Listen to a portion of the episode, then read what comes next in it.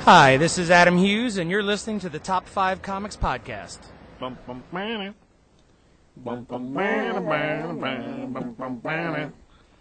Bum, bum, ba-na, ba-na, ba-na, bum, bum, ba-na. Welcome to Top 5 Comics, people talking about comics, pop culture, and events. Today we have with us Mike. Up. We also have Ross. Low. Also featuring Kelsey. Hi. And of course, we have Curtis. Hello. And keep us all on track, we have CBS. I don't understand what happened to Curtis's voice there. That was weird. Wild End. Hello. Okay, okay. Okay, go on. Also with Rob. I, I, All right, that's Rob. this is also the 41st episode of Top 5 Comics Podcast. So today we're doing Aquaman, Futures End Aquaman number one, Copperhead number one, The Edge of the Spider Verse, Spider Man Noir number one, Green Arrow Futures End number one, and Wild's End number one. So it's a whole round robin of number ones And ends. and ends. There's three ends. That's right. Future's in and the wild's end. Wild ending the future?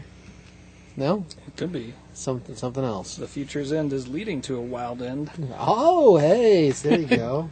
That's a good that's a good sense. Don't be Somebody's such a here. copperhead. It's good that- Hey, uh, that was pretty good. That was, that was- that was something alright. That doesn't make sense at all. Yeah. uh, all right, let's go ahead and uh, start. We do have a question also, which we'll, we'll get into that in a minute, I guess. Um, uh, let's go ahead and start with uh, Ross and Dog Pound. Ross, you got some news? That was the dog pile. Dog Pile, you're right. I think it changes every time. no, not every time. Just, but the, he's Just right. now. He's- he's just now. Well, you were gone last two episodes, so the point one he wasn't here either. so Ross and the Dog Pile. Ross, That's the dog pile. sure. Yes. Okay. I stepped in it. I'm pretty sure. Pretty sure it's in your. Pretty sure it's in your backyard. Yep. Uh, what was the first big news that happened a couple weeks ago was The Rock is supposed to play Black Adam in a Shazam movie. What? What? What? So That- we know who, who's playing Shaz- the Black Black Adam. We don't know who's playing Shazam. Yeah, I didn't even know there was a Shazam movie in the works until they announced The Rock was Black Adam. So, That's a good way to start. yep. Uh, yeah. Make, that makes you happy, I know. Yeah. All right. It's the Rock. That's He true. can save everything but Hercules. Oh. Did you see that? No. No. So we don't know. You don't know if it's any good or not. It failed miserably at the box office. Doesn't matter. So I So, assume- so the Tooth Fairy. I I think. can I, ass- I can assume that he's not. don't know the numbers for these things. Well, John Carpenter, or, or John Carter of Mars, I'm sorry, also was a failure. Right. That It was a was heck of a film. fantastic. Well, yeah. I'm not saying it's bad. I'm just saying he couldn't save it. Oh. All right. Okay. He can save other franchises. You just can't save his own. This is true. I mean, he made a whole Scorpion King movie.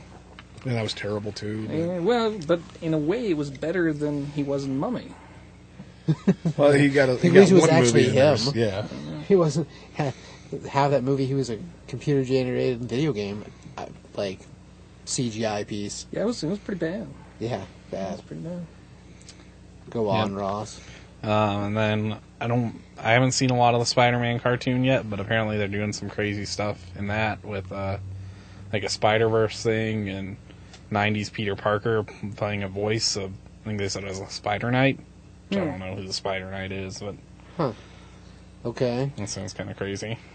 Yeah, it's- it's it's strange that they're catching it up so quickly. Because yeah, it's basically like they're going to be doing their own Spider Verse in the animated series. Yeah, and uh, oh, shoot, I forgot. I want to say it's Danny Glover is playing Miles Morales Spider-Man in it too. What? he's Yeah. not going to be the voice of Miles Morales. Yeah, Danny Glover. I think so. Danny, Dan- hang on, Danny, Lethal Weapon, Danny Glover. Wait, no, no, someone else. That's completely wrong. He could be the voice of the Prowler though. Uh, That would be You could be Prowler. Prowler would be really legit Damn. with Danny Glover doing Yeah. it. My true. phone, I don't remember who it is. It's a current actor. It isn't Cyborg. Is it? Well, he's still alive. It's He's- not like he died. well, He's a current relevant actor. Is what he's trying to say. He's he's got a Oh. younger voice. He's got Okay. relevance. somebody I'm was, getting too old for this. she look it up for me. No. 'cause I don't have stuff to look it up. What am I looking at? The voice, voice of Miles actor for Morales Miles Morales. Yep. in the uncan or I'm sorry, I think it's like Ultimate s- Spider-Man. Ultimate Spider-Man, yeah. Marvel Ultimate Spider-Man. And how I Mm. cartoon can't believe I forgot series? his name. Yeah, Not Doug Jones, is it? no. that would be awesome. I think it started with a D. I'm fairly sure it started. So with it a wasn't D. Danny Glover? I don't think so. You'd be weird if it was, unless Miles is a much older Miles. He is a little bit older, but he's not old like uh, adult old. Maybe it's Chris Huh. Rock. It's not Chris Rock either. They That'd be were they funny, were though. both in that. Three Other, fifty. Good lord, that's a lot of money. he was in the fourth L- Lethal Weapon, so at least you'd be in the right ballpark. tick tick tick four. Tick tick tick. Sorry.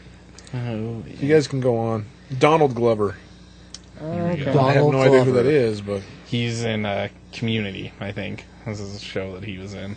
Huh? well, I recognize him from something. I don't know what, but Yeah, no, I got nothing. probably from Dan- Danny Glover. yeah, I got I got him confused. That They was- both have very similar names. Wasn't he in Predator Two? Yes. awesome. Um, Oh, man. And then uh, we have a new Titans show, which is weirdly like the exact same cast as the animated Teen Titans, but not the same style of show at all.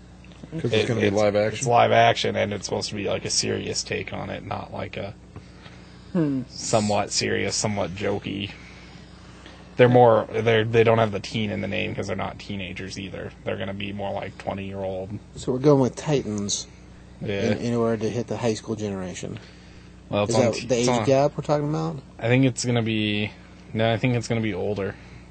I think it's gonna be more like a crime type show. Huh? Okay. It's gonna be on TNT. They Sounds- said Right. Okay. So, TNT. And we- you, so the people we know so far was Donna Troy. Yeah, Donna Troy and Nightwing and Starfire and Cyborg and Beast Boy and Raven. See, I keep getting always confused whenever they talk about, you know, okay, well, we're going to have Cyborg as a part of the Teen Titans, because, and it's like, oh, we're trying to sell him as a part of the Justice League. Yeah. Well, it's it's funny because it's like they're. You would think they would be. Well, I guess they kind of are because he's gonna be in the the new Superman movie too. yeah, but none of that's going to cross over. no, yeah. mm. and I mean, I'm, I was used to that for a long time, and I guess I kind of got spoiled now.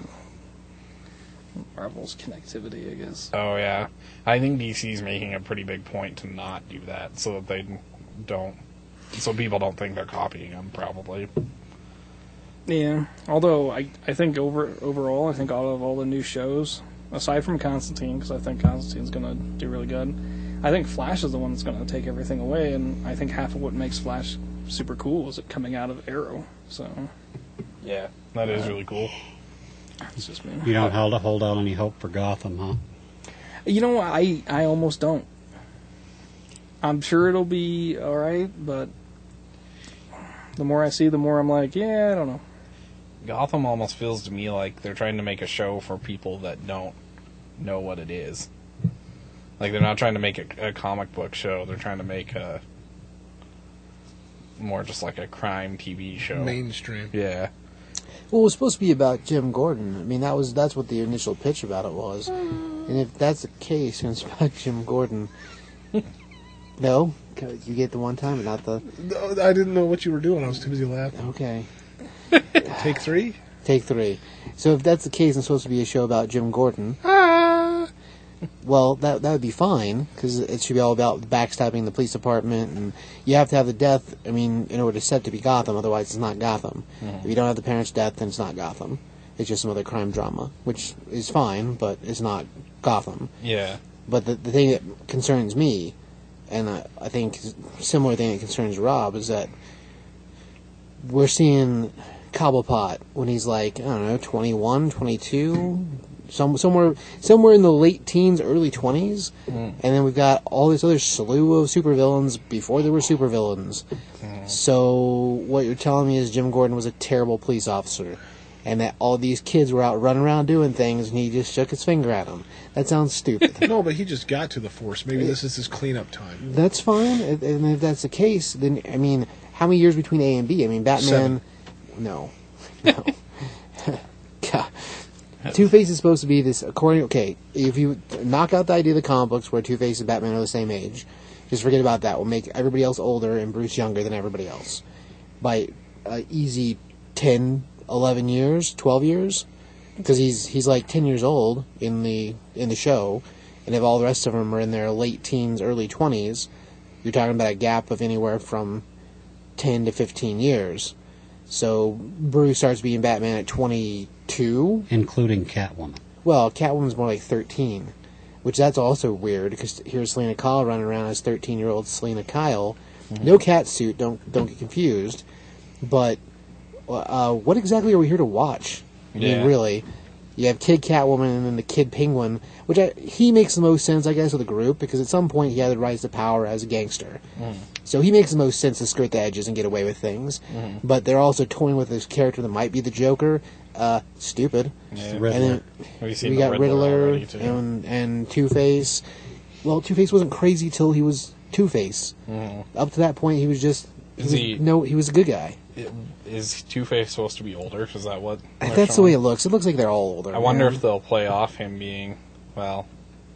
Uh, I guess you can only play off him being Harvey Dent for so long before they make him. before you make him Two And you Face. can't really. Yeah, it wouldn't I make guess, sense I guess to make him- maybe if he's a good guy and not a bad guy, so he's like some kind of weird trial lawyer. And then later on, when Bruce Wayne's like, "Hey, I got lots of money," instead of them having like a a feeling of equalness, it'll be, "Oh, this little kid wants to give me some money to be awesome." Yeah. Sweet. Night of the City, bruh. I I just I don't I don't get Catwoman running around as a kid and Jim Gordon slapping her in the hand saying, Hey, don't steal the candy kitty. yeah. She's like, Oh, that's a good idea. No, that's stupid. I'm an orphan, I'm gonna run around. Err. Uh, okay. So are we gonna just drop the prostitute thread? That's cool. I'd like to drop it. Yeah, I'd be okay with that. You know, that's the stupidest part of the whole. I mean, thanks a lot, Frank Miller, but whatever. So I, I'd be willing to drop that whole thread. But even if we do drop that thread, you still go back to the fact that Jim Gordon couldn't arrest any of them when they were younger. Like, what exactly was he doing? Makes Jim look like a It retard. makes me wonder how much they're going to play off him being villains, though, or if they just never get caught. And They're- even, even if that's the case, if they never get caught, then Jim never actually gets any work done. Yeah, And then what's the difference? Why are they even there? yeah. Maybe they throw him in Arkham and they escape. Who knows? Oh, I mean, are, they all get, they're all going to escape. Whatever. That's that's, That's what fine they do too, I now. guess. Maybe he's got his hands tied with adult villains in the show. Maybe, and I, I guess if we if we want to go with the Falcons and we want to Cobblepot rising his way up on the outside of that, that would be okay with all that. It, that would be fine with me. But Two Face isn't evil till he's Two Face, you know. And whether he was an evil man and made bad choices when he was a regular man or not, he's not Two Face. Well, maybe Cobblepot and Dent are going to be using the younger people as their go-to people, so they don't get caught. And Jim's focused on them. Maybe I, until it actually comes out, we don't really don't have any idea. But the more I see Kid Catwoman and Kid Bruce Wayne running around, the more I'm like, this isn't a Jim Gordon show. This is like some weird ass kid Village of the Damned. Sort of, yeah.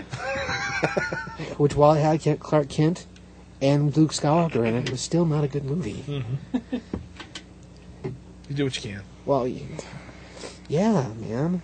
I guess. I, I guess I just don't hold up too much faith for it. And don't get me wrong, I mean, a lot of people were really big fans of Smallville. And I kind of feel like there's a very Smallville vibe from this. And I, I just, I didn't enjoy Smallville, so, Yeah, I'm in the same boat with you there. So yeah. But uh, we won't, you know, like Steve said, we won't know until it's out, so. But I, I have more faith in Flash than I do Gotham. yeah, Don't get me wrong. The guy playing Jim Gordon, he, I, I, I am able to believe that it's Jim Gordon, and like he, he's a, he's a, he's a good actor, and I like him just fine. I'm sure the others are all great actors too, or at least half of them are. But the more I look at, it, the more I'm like, huh, is this new Gotham?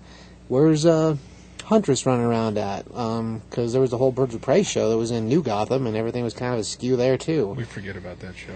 Cat noises when she jumped. Yeah, someone's got to forget about it, right? I can't, man. It burned into my brain. Yeah, man. Cat noises. Ah. Who approved that, morons? Anyway, uh, so there's that for Gotham. But yeah, everything else looks fantastic. So ma- maybe Gotham will be too. Uh, does anybody know anything about these rumors about um, the Tick? Yeah, Is it? I is heard that- about it. Yeah. He right. signed the contract evidently really? for Amazon. Amazon's going to be Interesting. bringing it. Putty, Right. Putty's doing Buddy, it. yeah. you met the Uh-huh. Patrick dude. Warburton. Did you talk to him about it? Man, I, I- we got to talk for like five seconds. Well, that's enough to say, hey, you play the thing? At the time, at the time we were talking about my beard, which is weird. Did he pick food out of it? No, there wasn't food in it. Oh. It uh, really? That's no, no, Was there a baby bird pop out of it? no, what? No, That must be Family Guy. you're. ah. yes, Incidentally, he did play Ron. No. What's his name? Swanson? Joe Swanson. Joe Swanson? on Family Guy. Well, that's a good point. That's that, now I see where your I connection is brought that kind all of full there. circle. Yeah, it's a broken circle, but yeah, you're right. You did. That's right. I give you a cookie, but I don't have any. A perfect circle. Yeah. Dented around the edges. Is there a cookie in your beard? Uh, no. no, no, no, there's not. Wait, hang on. No, there's I'll not. take it. Yeah, it's- I don't doubt that. Uh, okay, so anyway, so maybe a tick show coming out, and, uh, which would be awesome because if you haven't seen the live action one, there's only s- uh, the original. The original season had five episodes, five or six. There's more than that. No, there wasn't. Yeah, there was. There's only three shown on TV, and the DVDs have six So then that would be nine. shown on three that got There's aired. a whole No, it's not a regular season. No, There's like 12 of them. no, Gotta be. no. I own it. It, I own it too. I remember watching it. No, yeah, I watched it too. Remember on Apocalypse Netflix. Cow? Y- yes, that was at the end.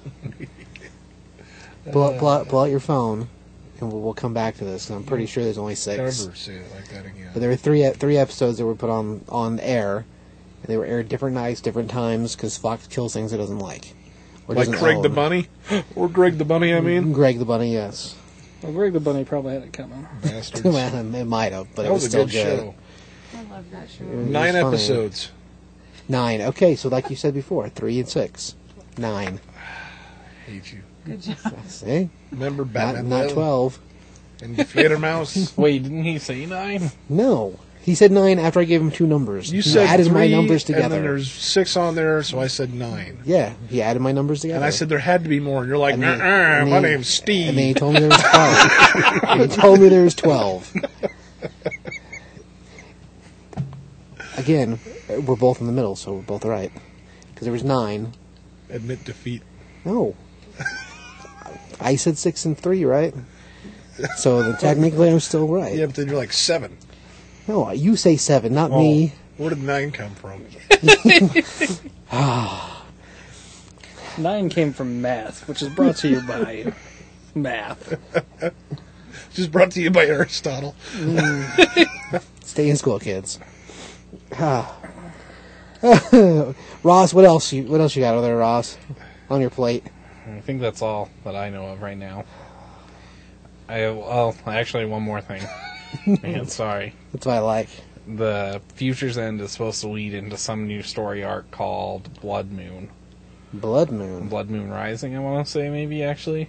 No, I did hear that. Yeah, I didn't get a read what it was all about yet, but it looked like it was kind of a Justice League Dark type thing. Interesting. And then we have uh, Booster Gold and Blue Beetle coming back into Justice League. Is it 3,000? 3,000? Oh, that's right. Yeah. Wasn't kinda wasn't cool. there something about a car being shown or stolen or something? Oh yeah, the on the set of the new Batman movie or the new new Batman, the new Superman movie. Right. They It's a just Batman they movie, just go showed on. the picture of the Batmobile today, and supposedly one of them's been stolen off the movie set. Seriously. Like there's more than one, and one of them has been stolen. I thought it was Christian Bell. it would almost make sense. Just because of the It's like this is mine. No one can have toys that I don't have. Swear to me. He's like pedaling it because it doesn't have a motor.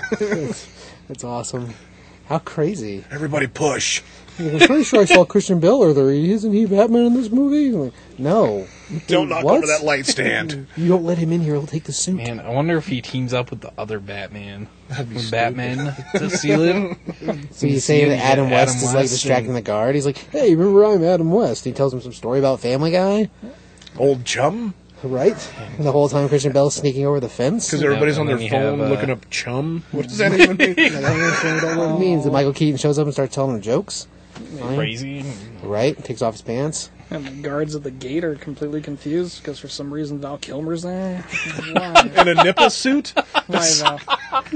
Well, Val didn't get the nipple suit, unfortunately. That was Clooney. You're like, who ordered He's going Stay to be Puft there too. Marshmallow? You don't understand. It's a team effort. A team effort. And enough star power to distract apparently two guards. Men who stare Maybe at three. Batman. Right. I'm gonna break the symbol with my mind. Jeez. It's like he's talking to me. Yeah. It's, that's, man.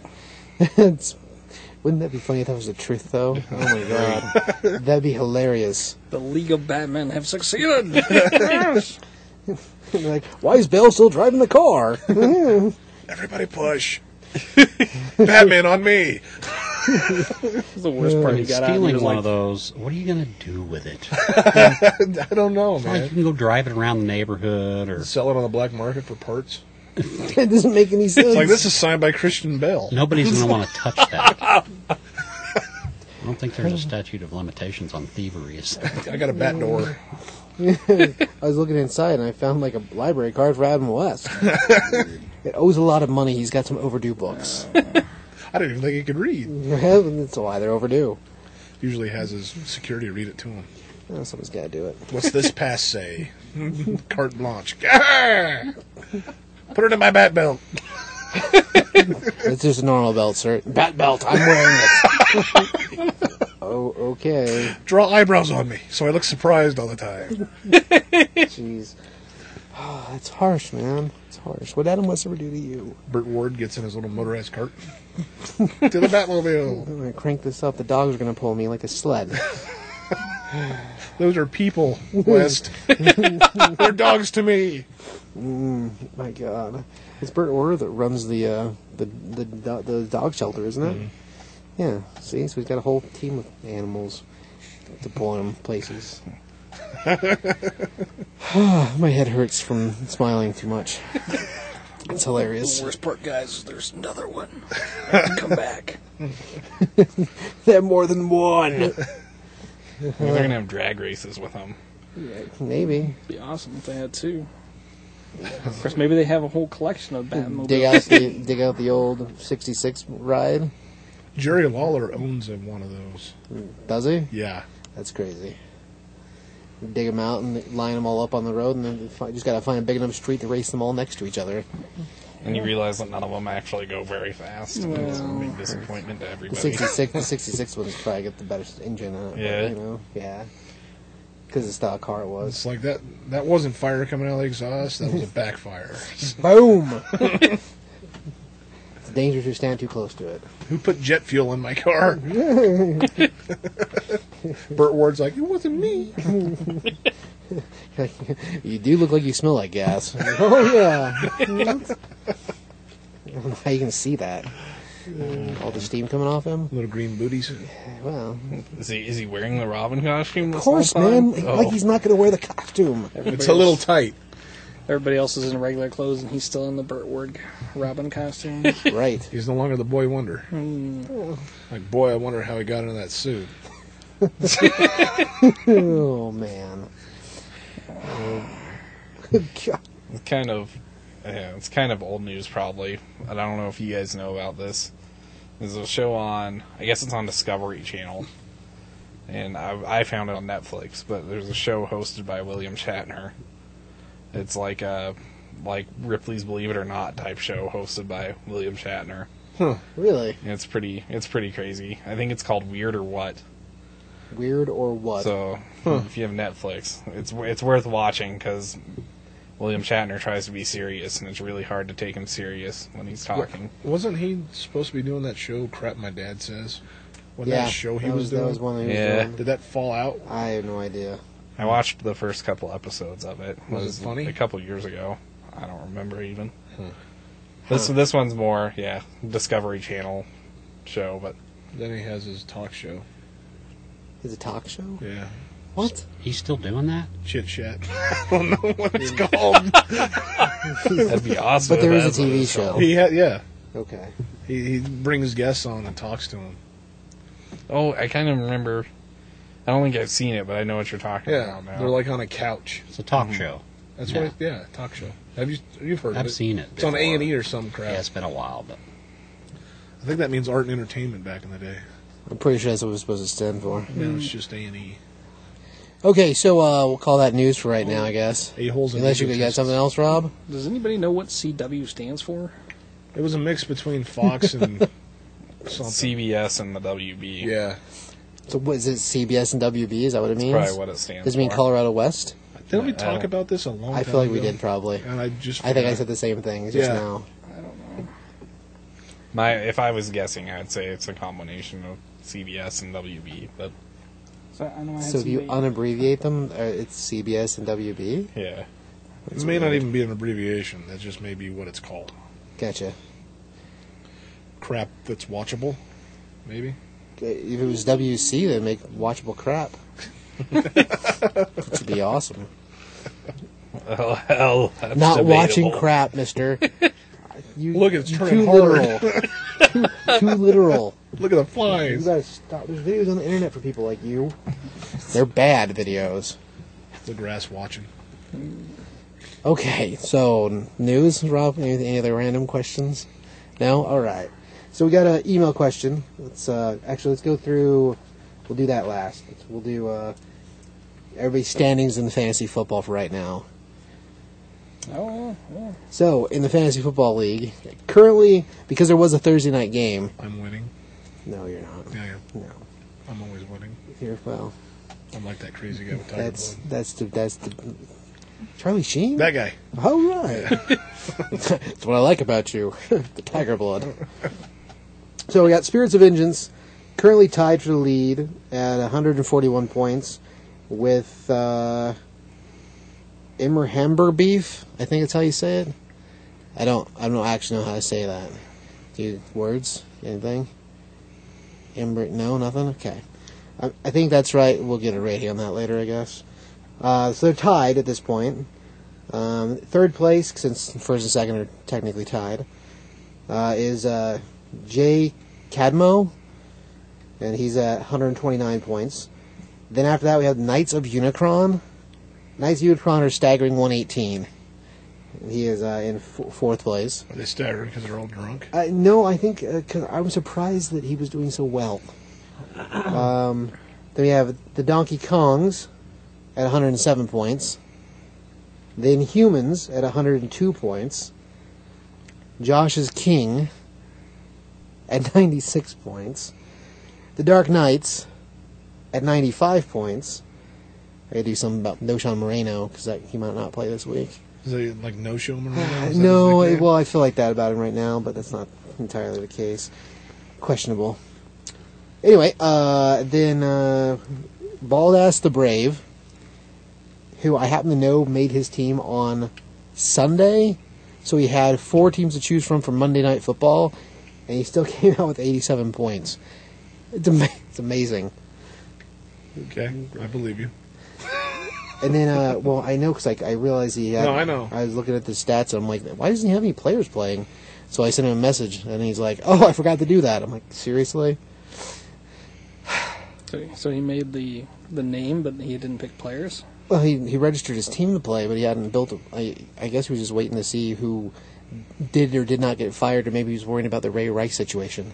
Because maybe maybe Ray Rice was his linchpin, and now that like, Ray, Ray Ray Rice is apparently I don't know going to be a preacher or something, he's no longer an option in the football league. I mean, he's still there. You could pick him if you want him, but he's not going to do anything. 'cause He's been suspended, fired. His name's there though. Such a tard. I'm not dragging a stick or wearing a helmet. I probably should be. Anyway, uh, then, uh, unfortunately, currently in, in 10th place would be the Suicide Squad at 76 points. So overall, not, not, not horrible standings. No one came in at zero, which is better than what I thought was going to happen. So, uh, you know, we'll see how, uh, we'll see how that progresses from this week out. So keep your standards low. Uh, well, I, no, it's not. So so far we've had like a week and a quarter. So we've had one one full week of games, and then just the Thursday Just night Thursday games. night, yeah. So So there's a whole weekend of games coming up, and dudes can totally lose their, their jobs and get fired for slapping ladies or blow out their knees. So anybody's game Are those the still. only two options? No, Ross, there's a whole slew of options, but I don't have enough time for that. I was really hoping those were the only two reasons. Oh, No, there's they've they've invented a lot of reasons to get fired from Oh. football. oh yeah. Drug tests be damned. Killing people. Pac Man Jones. Yeah. Yeah, I, technically Just being he's not the Pac-Man one that did Jones? it, but being Pac-Man Jones. then you wind up playing the Canadian League, and you're like, "There's a Canadian football league." I'm like, surprisingly enough, there I is. guess. The Didn't- rules are a little different. Didn't Ricky Williams play in Canadian Football League Yeah, after he he got did. fired from Pod Yeah, or he, something? yeah, he did. Yeah, Ricky Williams and Pac-Man Jones. Ricky Williams like, "I'm gonna find myself and go live on a mountain someplace," and he's like, "Oh, I need some money." I'm going to go up to Canada because their flag looks like a pot leaf. That's- Oh, wait. this was a bad idea. Yeah. I can't smoke that flag. Oh, Ricky Williams. He came back trying to pay back the money he owed the Miami Dolphins. I don't know if they ever figured itself out or Yeah. Lone Sharks. not. well, you know. That's... Anyway, okay, so moving forward.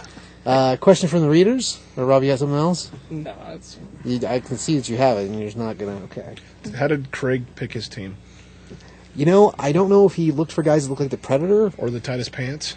Or, I, you, you don't really get a picture of their pants. That would take him a lot more work. you, you get a no full body. You just get headshots Headshots, so. That guy looks like he wore tight pants. and a, and a brief Pick description. him.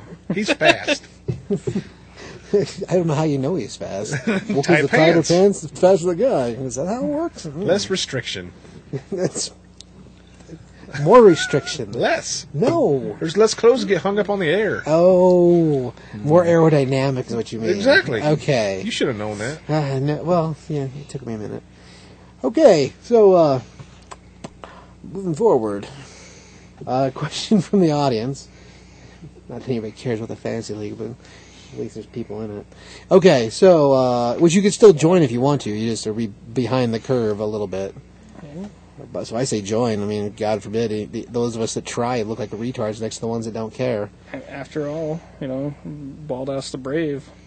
He only had one game, and he beat half the league. So I'll give you. There was two Monday night games, so technically you got four teams. But nevertheless, the dude started out with no players at all, and like every other team was used. that's pretty. That's pretty impressive. It's it's yeah, it's good. I'm impressed. Anyway, okay. So question for the audience. This comes from uh, Mike, and uh, let's see. When Mystique transforms into her other into other characters, does she acquire their special abilities such as Cyclops' optic blast and Hulk's strength? If so, w- when she's in trouble, why not transform into Galactus or Thanos and just end the problem? and then we, we kind of discussed this a little bit. It's it's a pretty it's a quick answer. Unfortunately, it's no. She doesn't she doesn't obtain any of their special mutant abilities beyond what she can physically copy. No, She's not like Mimic. no, No. Which um, we have seen her produce claws before, which we talked about, but the claws are not of the substance that they look like. So they were actually we've seen them cut off by Wolverine before. Although what was actually cut off of her Yeah, that's a good question. It's like she had bloody stumps afterwards. It's like she lost five pounds. Right. That sounds a good point. Hmm. It's all right. Luckily, I used my brain matter for that. Exactly. Hold on, thinking parts. it's that skull on my I head. don't know math anymore. Huh? We, we were talking earlier about when she figured out at the one point she was being affected by an inhibitor. yes. Um, during the tail end of the X Factor storyline, when she had the inhibitor in her side of her head, she was learning how she can manipulate her uh, shapeshifting to actually decrease the mass in her bones, so she could do things like fly off of wings that she'd created. But uh, it was something that was kind of quickly forgotten after that series was done. So Yeah, I don't remember it ever being.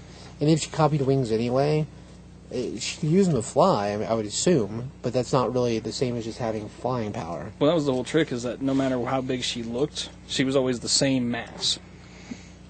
So if she copied the blob. She's still only 90 pounds or, you know, 110 pounds or whatever she is. Um, but yeah, she was she was able to do that. But yeah, we that that led us to the other characters that copy powers. So like mimic and morph. Right. And the Mimic was a different story, 'cause as long as he was around the, the mutants within whatever radius, he was able to mimic their powers exactly and use them, even combine them. But eventually that got out of control, and, and he's not actually he's not actually a mutant. No. No, Mimic uh, mimics uh, got his powers through science. It was a formula developed by his father, um, and it was the he, he fought the super adaptoid, and the adaptoid tried to copy his ability, which caused feedback in both of them, which got- made him uh, stuck with the original X Men's abilities. Uh, ultimately, he wound up chasing off himself to Alaska there for a long while. Yeah, he was living up in the wasteland, so he wasn't around anybody else because other powers still affected him, Yeah. but he he couldn't hold them or keep them. Yeah, they resulted in like a massive discharge of energy, but he kept all the original X Men powers. Um, now there was something that was done to him later on, and unfortunately, like I said, it was kind of a, a shady spot for me there, where there was a bunch of uh, experiments done on on mutants like the Blob that changed his abilities. It made um, Morph be able to be, or not Morph, I'm sorry, Mimic, uh, able to control those powers and keep the original five without being overwhelmed by other people's powers but it also was a process that was done to the blob where he was able to like dehook his bones and almost stretch Yeah, I remember that stuff because he looked pretty gross sometimes. and uh, i believe that's also when caliban got his big facelift and he came out as much larger like almost like a hulk version of the caliban Right, he looked cool then. I like that.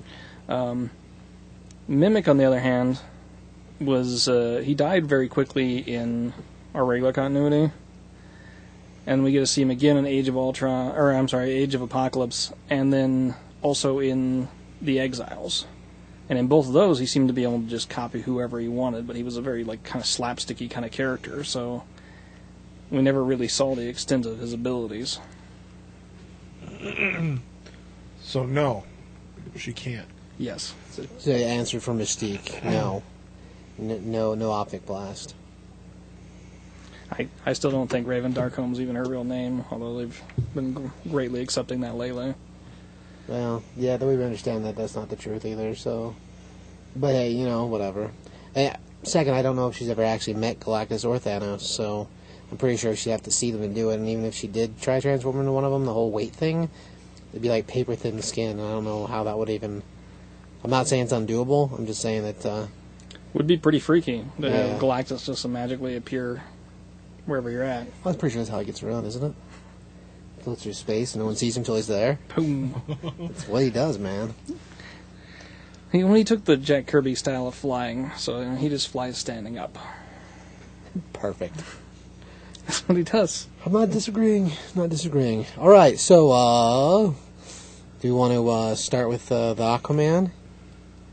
Dun dun dun dun dun dun dun dun dun dun dun dun. Aquaman. Is that- New theme song. I don't know, Ross. I'm looking at you though. I thought Jaws was gonna come out. Well, Damn it, it. it is a water thing, Dun, dun, dun. Aquaman. right? it's, it's good stuff. Okay, so uh, futures in Aquaman number one. Okay. All right. So uh, we actually kind of start off with Volko, who either by artist design or just by what's happened to him in the last five years has kind of slimmed down a bit. But he's swimming off to this cave with this kind of ornate shield, uh, and we later find out the shield is called the Shield of Life, and it's evidently one of the dead king's artifacts. And he's surrounded by Tula and a bunch of the other people that have always been questionable um, with their allegiance to Aquaman and they're trying to reawaken something with the shield, call some kind of portal forth. Um, from there, we catch up with stuff that's going on in the surface world. We find out that evidently, whatever happened in the whole Earth 2 war, the sea became a casualty of the war. Right. Aquaman chose to have his people aid the surface world in fighting in this Earth 2 war nonsense, whatever happened. And in the end, the oceans were poisoned, burned, c- turned corrosive, and most of the fish life and plant life have died. Right. We talk about waves of fire. Now, over time, evidently, the surface world has basically decided, yeah, we're not really going to help you because you're not going to give us resources that we want. Aquaman, of course, trying to bridge the gap between both, is trying to find a way that the surface world will see the Atlanteans and know how badly they're suffering for their help. However, Atlantis doesn't want to hear any of that. You know, they uh, they just see that the surface world doesn't care about them anymore, and so they're like, well, we should have sunk those fools before. So two of the people who are actually trying to help are two of the people that are a part of the Aquaman and the Others. So I'm, I think so. yeah. Um, so I'm pretty sure that's Win, the the girl who can walk in the spirit world. And I know the kid is the agent's grandson, if Yeah, I'm right. I think Is so. his name right? I think so. I think you're good. Okay. They're trying to build a refinery to help purify the water, help rebuild ocean life. And they want to be attacked by Atlanteans, who are all about, you know, just killing them because they're humans and you're getting too close to, you know, our nation. And Aquaman kind of intervenes in the end and winds up kind of beating them down and sending them back to the ocean. And in a way, even though it's a very Aquaman, I'm going to punch you in the face while trying to teach you a lesson kind of way right? he's trying to make them see like that this isn't the right way to go. And the Atlantean people are kind of like, you know, we're tired of your flip flop and going back and forth. You know, we don't understand why you're so connected to the uh, to the surface world. And Aquaman kind of realizes in the end that he needs to find a way to explain to Atlantis that they need to have this surface world area so that the rest of the world can see how, how bad it is in Atlantis. Because right now they don't see it. But right, yeah, out of sight, out of mind kind of thing. From there, we also find that Aquaman has rekindled this affair with the girl that can talk to the cheetahs and stuff Mm. from the others as well. That's Name a- is Iwara, I think. Iwara. Iwara, Okay, I think. I don't remember that. I could be pronouncing it wrong. It's closer than I had. Yeah, so- Iwara. Mhm. Okay, And like he's very much like that's the relationship he wants to be in now, which kind of makes you wonder what's happened in the last five years with him and Mira. Yeah, that seems really odd to me, but Yeah. anyway. Because we knew Definitely that a before, downgrade. Yeah. well, we knew before that there was something between those two, back in the others' day. Yeah, but he always like he was like, he was always like that's not really what I want to be or anything. Too. Yeah. Yeah. Um, and so we kind of get, you know, we, we find out that you know, the undersea world is not quite as loyal to Aquaman as they used to be. well, at this point, they're very well like ha- most of them are turned against him. They don't like that it that he's led the, th- the, the them into the war the way he did. They feel like if they would have just not done anything, then they would never have been affected because no one would have found them on the bottom of the ocean. Which I don't know. I guess could be true, but chances are that's not the case. And Aquaman says there would the war would come to us regardless. It was just up to us to make the right the decision to, to make it our choice to fight. So, I yeah, and you see everything's trashed. Like it's still the sea. Nothing's been rebuilt. Um, which of course all the people seem to be pissed about that because he's up building his refinery thing for the surface people, which they don't get that it's really to fix the ocean and try to help everybody. It seems like they just think it's something he's building for them, for the for the surface dwellers, whereas their kingdom is still in rubble. One of the other things that we learn is that um, Mira's people that were in the Bermuda Triangle evidently were hit pretty hard from this, and the water was poisoned around where they were at, and so a lot of her people are, are dead or dying at this point. And so it's another thing that's kind of drove this wedge between him and Mira. As Aquaman kind of comes down and he's surveying what's going on, and like the refugees in his own kingdom, he's set upon by Mira and these separatists.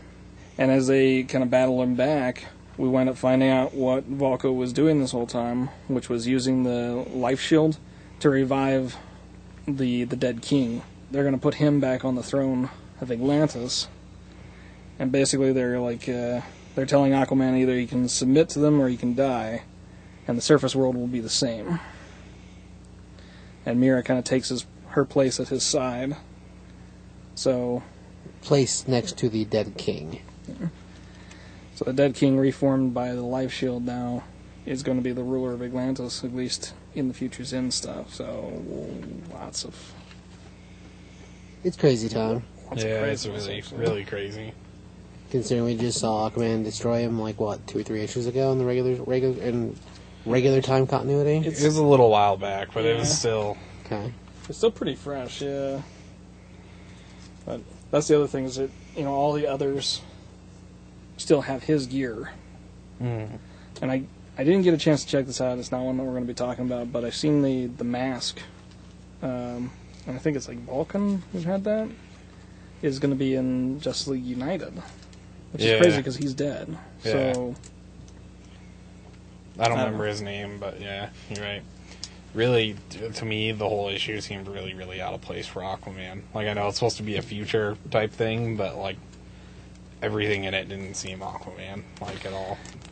I think his his his point of view seemed very Aquaman-like, but Yeah. like him him abandoning Mira seems really off. Mhm. Like I think even even in old continuity, when they lost the kid, and Mira went nuts and just took off to a whole different dimension, yeah, Aquaman still was like, "Oh, yeah, I sure hope Mira comes back soon." Well, maybe he Pretty figured much. out. Maybe he figured out she doesn't have a soul. and that's actually where when the Beard era came about. Yeah. Yeah, it was the the whole Mira being gone thing. So Hmm. you saying he replaced her soul with his beard? Well, No, okay. Ma- Funny in my head. Well, she already, in theory, didn't have a soul, so it was her lack of soul that made him have the beard. you mean that because of her red hair? That, Yes. That's that's what you're talking about over there. yes, So, so maybe she had a draining effect, and as she left, he became more powerful, so he had to build a beard to keep draining himself. Jeez. Man, that doesn't you stop. if, if the situation wasn't confused before, it definitely is now. Uh, so it's hard to say what caused the rift between the two of them in order to drive him back to the girl from the others and le- him leave her in charge down underwater, basically, because he says at one point that it's Mira's job to keep those people in line. And so at this point, he believed that she was still working with him until he gets down there, and all of a sudden, here's the old Sea King, and she's like, "Yeah, I'm going to sit next to him. You can go to hell." yeah, and see, Mira being in charge of him doesn't make any sense in current Aquaman stuff either. no, because she's still very much kind of looked down upon. Yeah, because like she an was from outcast. yeah. And I From can't. regular Glantians, though, but this is like a mix of both. Is he Glantians and people She's from not the really Rift. accepted by her other people though either, because she Oh, kind of yeah, that's abandoned true. them. Yeah, yeah, Th- and that's the other thing. Like she, she was kind of upset about it, but and she never has cared about her own people like at all. Almost, Yeah, but I mean, genocide will do that, I guess. yeah. Yeah, yeah, that's a good point.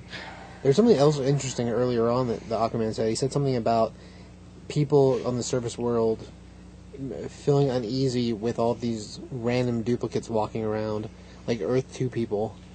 Oh yeah. So it's almost like, w- depending, I don't, without knowing what's happening in the war, which is the next thing coming out for Earth Two. Uh, it sounds like there's duplicates of people. So like Earth Two people wind up over here, and then there winds up being like your double hanging Yeah. out. yeah, that- that's So actually. are we seeing Aquaman one or Aquaman two? Is this Mira one Well, or I know Mira we've two? seen Aquaman in Earth Two, so I don't know. I just a random like thought that came to my Yeah, head. no, I was thinking that too actually, 'cause- Apparently, this is going to be continued in the others book. So which That's this what it seemed says more at the like end. this seemed more like an Aquaman and the others story than a Yeah, it did. So I'm, I'm kind of glad that it is going to continue in the others. So it'll be neat to see where this goes. But yeah, they, they've mentioned throughout uh, Future's End, at least what I've read, which I'm admittedly a little behind, that at some point Earth 2 bled into Earth 1.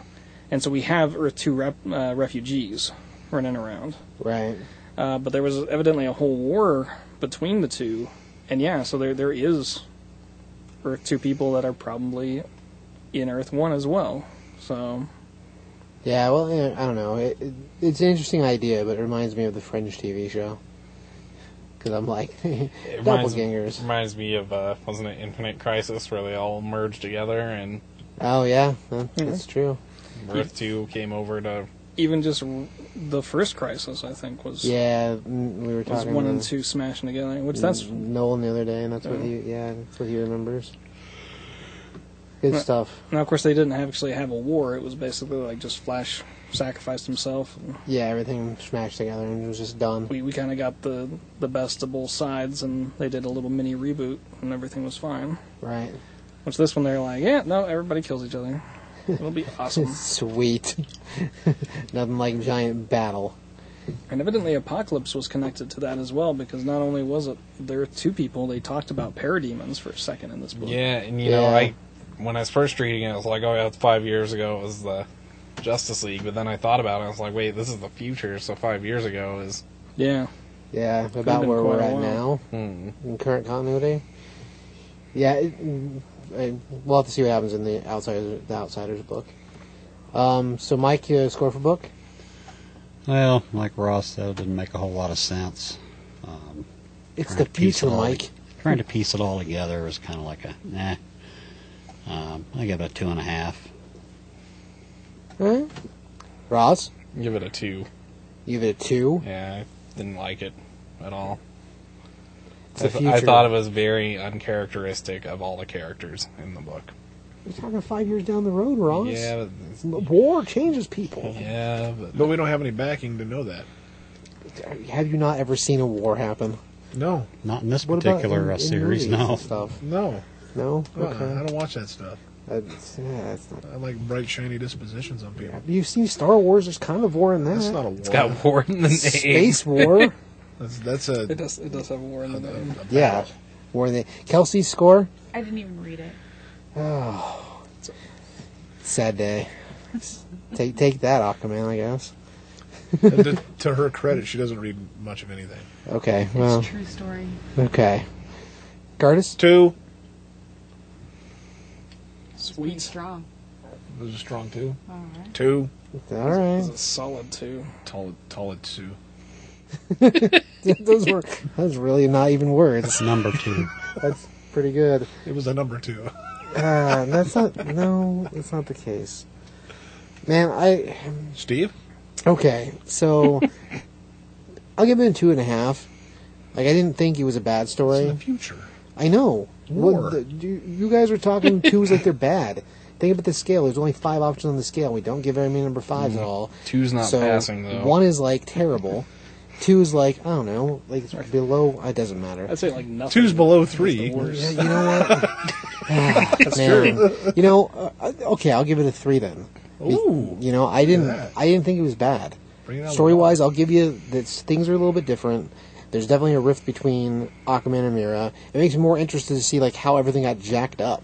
You know, they talk about this war. They talk about the double the double people from Earth Two, and talk about apocalypse. I'm like, wow, I'm more interested in this whole war idea than I was before. You know, we just finished up Trinity War, and it wasn't really much of a war at all. And now they're talking about this other destroys the ocean stuff, and I'm like, ah, okay, maybe this will be awesome. I don't think we're gonna see any of it ever though. You know, we probably won't. Is this future going to be current continuity then? Or is this just a flash? this to the is a future? flash to the future. That's kind of dumb. Well, it's the September's September's anniversary thing this year is going to be Futures End. Right. Last year they did Villains Month, and the year before that they did zero issues. So the the advantage to this story for Futures End is that you can do as bat crazy stuff as you want because you don't really have to deal with the consequences. So you can have all the kind of crazy stories of ripping out Superman's arms and Batman getting his head chopped off or whatever because you know that you don't really have to live with the consequences of that and have to dream up a way to bring him back. So you're saying it doesn't matter. Well, it's hard to say So because mu- pretty much everything is what that's he's saying. with everything that's going on, Batman Beyond is not just going to do all this stuff and then not come back or not have any more kind of impact. But is is it like Kingdom Come? Sure. Now I would never say that Kingdom Come was a throwaway, but I don't want Kingdom Come to be the future. Right, but that's what they were working toward in the previous DC. yes and no. Yeah, only once it was successful. It is kind of a different version of Kingdom Come, I think. Yeah, So maybe we'll see things like this happening in the future E of DC Comics. So Things the- things oh, will change, the new- so they don't have to The happen. new 52 Kingdom Come. And stuff could be changed in the past to change that anyway. right. Just one possible future. Rob score. I'm just, I'm just gonna say, you know, just because it's a possible doesn't mean that it's not worth reading. you know. If something's cool that works there, it'll probably be affecting the regular universe. I'd, I'd give it a, a three as well. Actually, I I didn't mind the issue. I agree with Ross that it seems like people were playing way against their stereotype. I like to see the others again though. Working with Aquaman, I like to see where they're gonna go with that. It was a neat idea to bring back the the Dead King. So I'm interested to see where that ha- takes us. It would have been nicer if it if it felt more right for his his type, but I like that Aquaman still is very much like I'm going to teach with my fists. Because that's kind of how Aquaman has been, at least in my mind. That's true. He's trying to teach him a lesson while he's beating him. One more thing with the with the Dead King, because that kind of bothered me too. Because Okay. the Dead King was like as dead as can be Yes. in regular Aquaman, and then they're like Shield of Life, Yep. bring him back. They talked about him actually completely melting. Yeah, So I kind of wonder if Volko really brought back the Dead King. Oh yeah, that's a good point. Maybe it's Because um, you know, one thing that we never touched so far in Aquaman lore is like everybody was always afraid of Aqualad because of his purple eyes, Mm-hmm. because his dad was a crazy necromancer, or the last guy with purple eyes was a crazy necromancer. Mm-hmm. Could this be that legend starting? Who no, knows? maybe. You know, they actually did lead to that when Jeff Johns was doing Aquaman too. Back when They did. Aquaman liked to stab stab things with his trident. Yeah, Like Mm-hmm. fish in the Yeah. people. Well, he does make it pretty. They do have a big thing where he turns the Triton around to beat people. So That's not like stabbing him. No. He, he stabbed Swamp Thing with it. Oh, Yeah, good. but that's not. No. and he stabbed Darkseid in the that first eye. story arc Yep. he did, he, he stabbed first and asked questions later. Yeah. That's what he did. Of course, though, these are Atlanteans too. He didn't want to kill any of them. Yeah, he's still gonna kill his own people. Civil Nor- Wars. How could normal I human. rule you when you're Yeah. dead? So I kind of, I kind of question if the Sea King, or I'm sorry, the Dead King is even The actual dead king. the actual Dead King. yeah, that's a good point. And if they ever get like, if that's part of the story in the next one, and they answer that, That'd be kind of that'll cool. be cool. Yeah. But You know who I wasn't kinda dead now? doubt it. Huh. Ocean Master. yeah, Oh. You'd think if there's strife with the Atlanteans, where's Ocean Master? We got Valko. Huh. That's a good question. Oh. So I don't know. If, if someone that's more current on Aquaman than I am, but I don't think Volko's ever been released from prison either. no, I don't think so either. I think he's still, I think he's still trapped. But lots of things can happen in five years. At Especially this, po- at comic this point, he years. hunted around. It's been it, he hunted around and found the life shield, and now he made himself a taco.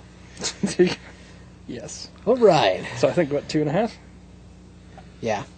Overall, Something like that. that'd be. F- yeah. Yeah, I think two and a half was right. So All right. So uh, let's do uh, Copperhead Copperhead. number one. Well, number one, written by Jay Faber, Farber, drawn by S- Scott Godlewski. Gadlewski. Godlewski, That's a good name. I think it's Scott. Yeah, the art's kind of a mixture between um, like Doc Sheaner from who's drawn uh, Flash Gordon, and Oh, okay. and Sean Murphy. I got I got a that's good see Murphy in it. Yeah. Yeah. Okay. Yeah. I guess. Okay. I guess I can. So we The start. out- edges are. Yeah. Okay. I see what you mean. Go on. So we start out on a uh, maglev train with a female we find out later named Clara with her son Zeke. And they've flown to this planet called Jasper, and it took 27 hours to get there. so they're on this train, and she's just uh, kind of writing to who I assume is Zeke's father. And we don't know where he's at, if he's hurt, if he's dead, if he's alive. She may just be writing this. And we know that uh, they're kind of going to this new place together to start anew. And uh, she's sitting on the train, and her son falls fell asleep across the, from her. And some dude comes up and says, "Hey, is this seat taken?" She's like, "Move along," uh, but he persists to sit next to her. And uh, he's like, "Hey, if you keep talking, I can tell where you're from by your accent." And she's like, "No, just get the hell away from me." And he keeps pestering her. So another dude comes up and uh, like I think the lady wants you to leave, sir. And uh, he's like, piss off. And the lady's like, hey, no, it's fine. Uh, we, I can take care of myself. Right. And the guy's like, no, uh, you need to leave, sir. And she's like, no, I just want my, just my kid's asleep. Be quiet. Leave me alone. And uh, they they proceed to uh, fisticuffs. Pretty much duke it out. yeah, Full on brawl on the train. and her son wakes up, and uh, she's like, "I asked nicely." So we see the train come to a stop, and both of these gentlemen fall out of the door, and she walks out in front or behind them with her son in tow, and uh, we see this big alien looking capybara kind of big creature. Kind of like a dog giraffe looking thing. That's Walking not around. even close to what it looks like, but It Wait, did, it, did, Little. it did remind me of a capybara. Yeah. I can see that. and he's holding up a sign that says Sheriff Bronson, and Sheriff's only spelled with one F. I'm not even aware what a capybara is, though. I'm sorry. It's the world's largest rodent, and it looks exactly like his face, Huh. except with well, not his bulgy eyes. That's it for me. Close to Kilowog. That's what yeah, he I was was gonna saying say, too. Yeah. I was gonna say it's like a kill a The it it looks like a capybara to me, but the character reminds me of Kilowog Yeah. a lot. And uh, he's wearing like some. pa- It looks. i there's no way to get around it. It's like power armor, Yeah.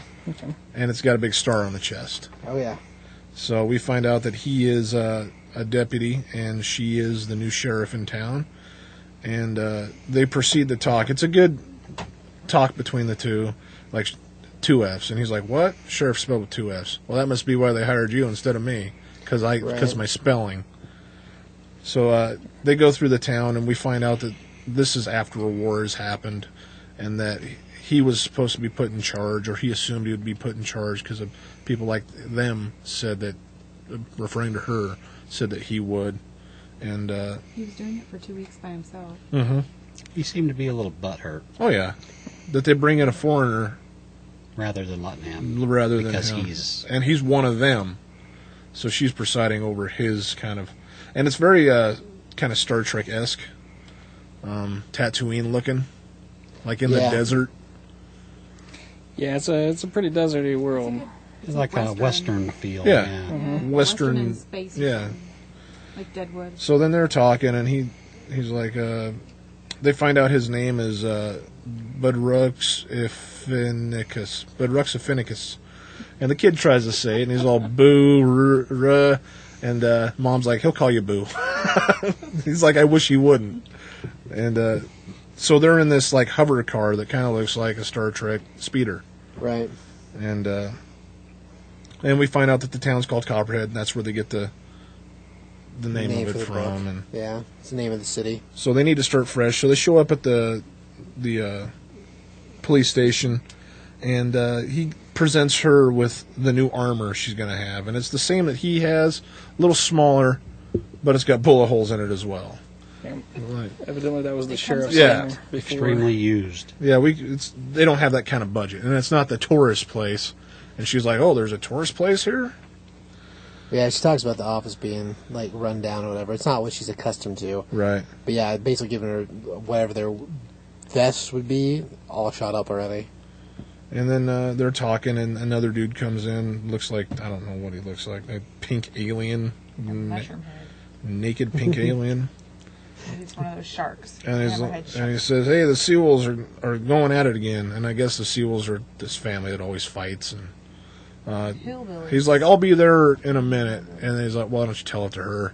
Because he's not used to uh, relinquishing that kind of power. Now he has to. For the last couple weeks, he's been in Right. charge.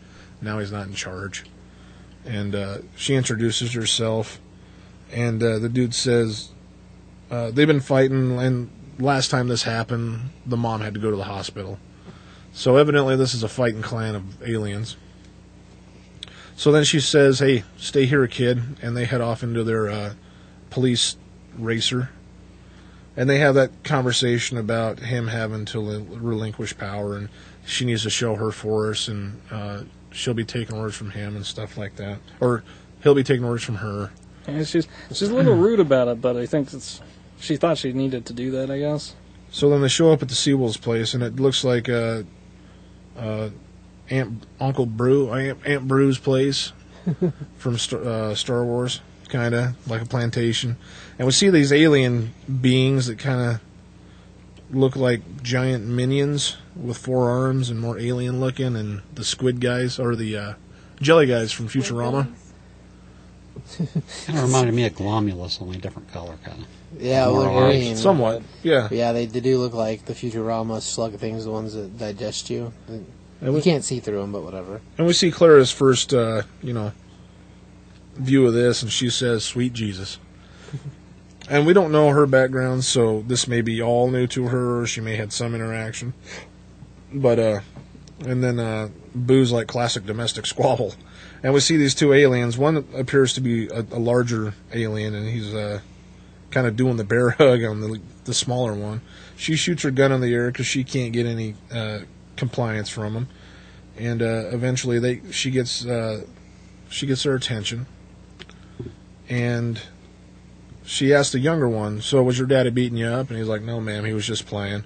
Then we see somebody yell, "You leave my family alone!" And we see it's the big bad female, the big mama of the house, Oh yeah. and she runs after uh, Clara, and she basically just tackles her to the ground. Clara kicks her free over her head, and she just she informs her that hey, you just assaulted a police officer, and Mama doesn't say anything. So uh, the the young kids like get her ma, so they're they're totally behind Mama. She approaches Clara again and uh, gets punched in her uh, her face and uh, they square off and they continue to fight and she gets back down on the ground in a chokehold and clara's got a backup pistol in her boot she takes out that pistol points it at her and mama stops and uh, clara says thanks for the help boo and boo's like didn't want to undermine your authority sheriff so we've already got kind of that head button thing going on and Right. it's continuing. So they get back to the station, and uh, there's a dude standing out in front, and she left her son there alone.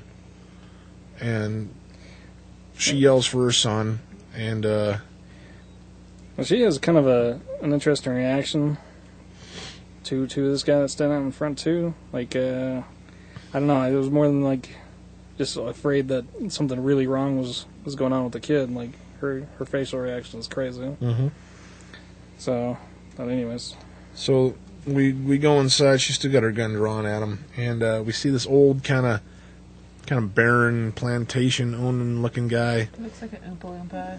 Okay, that works too. He's kind of shaped like one, And uh, but yeah, he's cotton cotton gin runner. Yeah, and Zeke's just standing in front of him. He's got a shoulder on Zeke. And she's, Howdy, Sheriff Bronson, I presume. And Zeke's fine, and uh, they go about talking, and, and he introduces himself as Benjamin Benjamin Hickory. And he's got two others with him, and they kind of look, I don't know, alien but human looking. And uh, she refu- and tho- and he states that these are my bodyguards, and they go everywhere. And uh, she refers to them as arties, and we assume that's artificial humans. Right. And they were used during the war, and after the war, they were also s- supposed to be destroyed, but he kept them on. and there was a, a uh, court case that allowed them to uh, have sentience, I guess, more or less, Yeah, and it's, to be it's a alive. little weird how they go through it, but yeah, She seemed to be a little uncomfortable with him. Oh, definitely, Yeah. definitely. So she's she's taking part in this. She might have been part of the war as well. We don't know that yet. yeah, I think that's kind of some of the reaction she had. Yeah, I didn't notice this before, but I think the the Aries might mm, their skin color might change with their surroundings. yeah, because he looked more pale in the sun, and when they got inside, he was dark. Yeah, almost like a purple like Yeah. the background. So then we go through this conversation between the two, and he just wanted to meet her, and he's the mine owner in the town, and he employs half of or most of the people in the town, and it'd be a shame to lose all that, and they want to have a mutually beneficial relationship, and she keeps that in mind, and uh, she's she excuses herself and has work to do, and of course Hickory's like, I, I'll look forward to the next encounter, ma'am. So we'll see. We'll be seeing more of Hickory. I don't know about the artificials, but yeah. So in the book, she goes right to work before she goes to her new home. right. So now we go cut back to her new home, and it's just a big squ- square box looking house in the Pretty middle of much. the desert. And uh, she's talking and says, Sometimes you have to, uh, she's talking to Zeke. Sometimes you have to, what does it say? You have to do, s- you don't.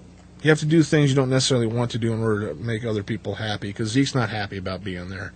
He says, "Why couldn't we have picked a different planet?" So uh, they come to this understanding and say, you know, it's okay. And she gets a call from Boo, and uh, evidently there's been a murder. So she leaves Zeke there, tells him not to go anywhere, not to do anything, stay here until I get back.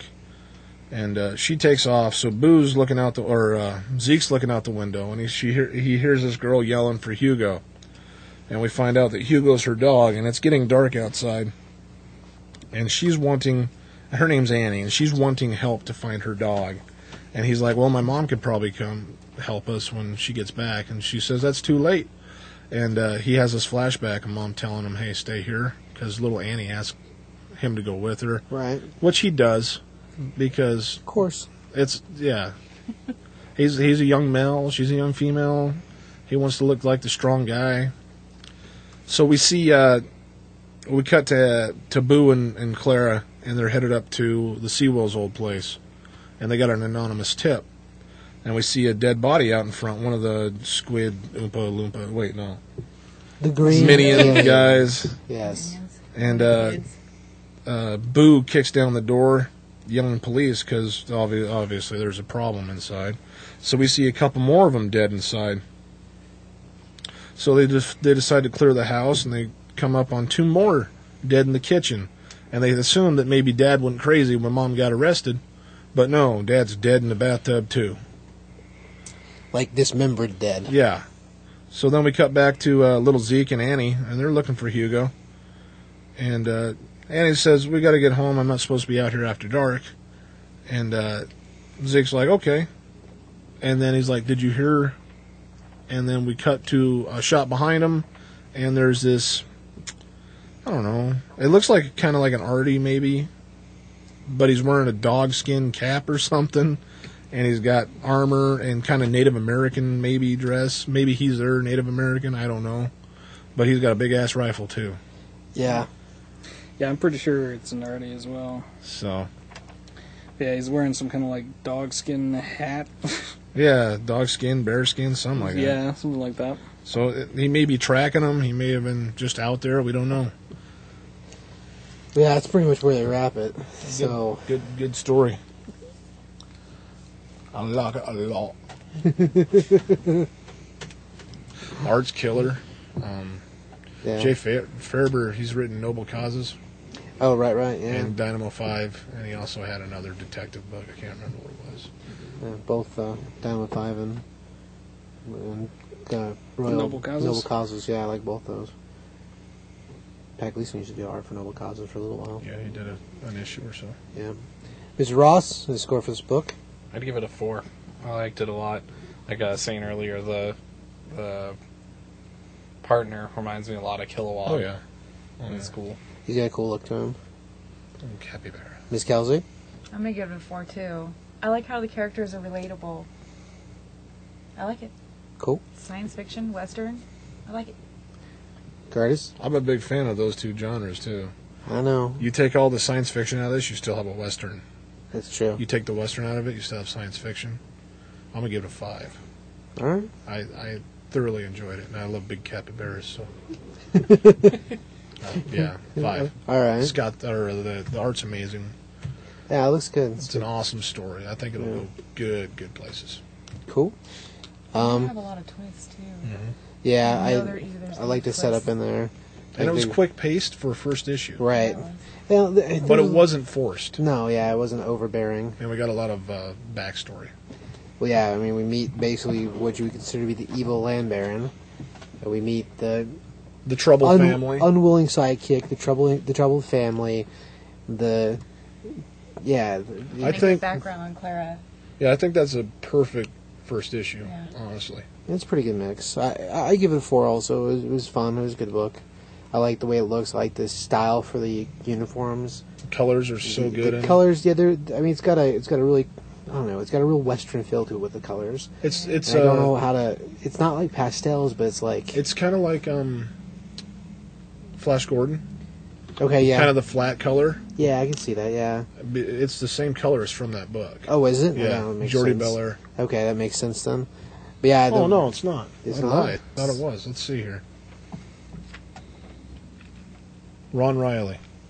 Hmm. So no, it's a good palette though. Well, yeah, I I mean the color tones are what you'd expect from like a Clint Eastwood movie, It's good. you know. Rob, All right, yeah, I really enjoyed it actually. I'd give it a, a solid four. It was a it was a heck of a read. I really actually enjoyed it. So It's fun.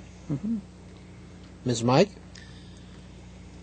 Well, it seemed like a mix of uh, like maybe Firefly, Star Wars, and a uh, maybe one of those police drama procedural shows. Oh, Pick definitely. one.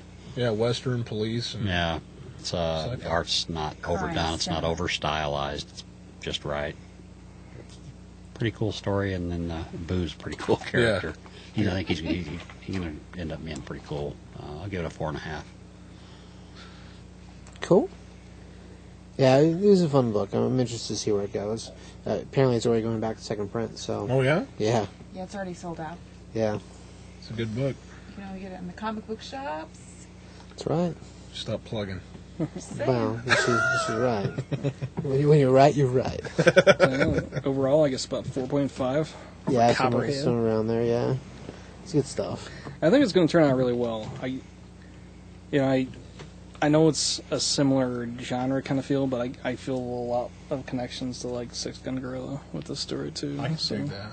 Yeah, the color palette matches that too a little bit. Mhm. takes a lot to keep me interested in something. Like everybody said, I don't read much, but I liked it.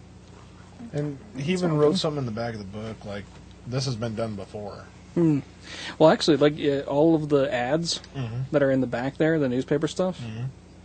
Oh no, wait, I'm sorry. Mm-hmm. No, that's in the other I'm one. That's confusing in Wild myself Tin. with the other story. Never mind. But no, he wrote that. He's like, "This is the fir- this isn't the first time this has been done, but I wanted to do my take on it." And he likened it to Firefly and Star Trek, and he even said Gene Roddenberry did uh, market Star Trek as a wagon train in the stars. So that was kind of like a Western Really? back. Yeah. I always thought it was a wagon train to the stars, but he said wagon train in the stars. So Huh. That's uh, I enjoy it. good That's stuff. why I like Star Trek Because the wagon train? because it's a Western in space. Oh, right. Okay. I mean, they're dri- they're riding a train in that That's a maglev train, but it's still a damn train. true. So Oh, it is a lot like Firefly, then. Really, I've never Yeah. seen Firefly except Oh, you one haven't? episode, and I couldn't get into it. I had a hard time getting into it. Once you get going, though, Yeah. Farscape. I tried it and couldn't get into it. After the first three episodes, I would get you. I'd say the same thing about Serenity, probably. He's got to get past the song, man. Serenity's a movie, isn't it? I, I, well, it's- Serenity's That's a right. movie. I'm splitting hairs, All sir. right, all right. Splitting Firefly. hairs. It's a lot, actually, a lot like Damn Firefly. you to hell, sir!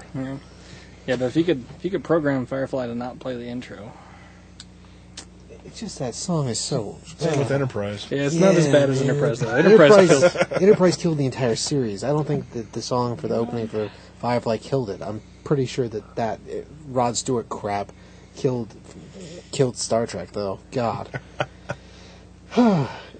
anyway, uh, you want to move on to the uh, Spider Verse? I've, I've never wanted to watch a show so much that I changed away from because I got bored with the theme song. like That one almost every time. anyway, so yes, Edge of Spider Verse. Let's move on. we complain about Star Wars, or Star Trek too much. Um, with this, uh, they basically do a quick catch up at the beginning of it for the Batman. Or yeah, gosh, yes, I don't even know what I'm talking about. Evidently, Batman and Spider Verse. Yep. Batman was hanging out with the Shadow, and they have a love child, and it is Bat- uh, Spider-Man Noir. Bat Spider-Man Noir. Turn into the Prowler. Could be. Under Color, the mask. color could be awesome, except for his costume sucks. Anyhow. So, Spider-Man Noir. We start up with a quick catch-up of kind of who he is, and basically, like, he had these big grand Avengers, and he shut down, you know, a bunch of different gangs, and he took out a couple of his own villains, including Norman Osborn, and you know, they, they mention Al Capone, they mention John Dillinger. I don't, I didn't get to read a lot of the noir stuff, so I don't know if he was involved in that. Well, there's two different volumes, but I, I think this is more of a nod just to the time period, of the- so you're supposed to recognize the names because of that. It's Nin- possible. 1939. Yes. But basically, what what they're kind of getting at is that you know the prohibition is over. Most of the kind of over rampant gangster vibe of New York is calmed down, and so here we have Spider-Man Noir, and he's like busting in and stopping drugstores from being robbed, and they're kind of questioning like, oh well, you know, in this land now, do we even need these vigilantes? So where where does Spider-Man fit in now?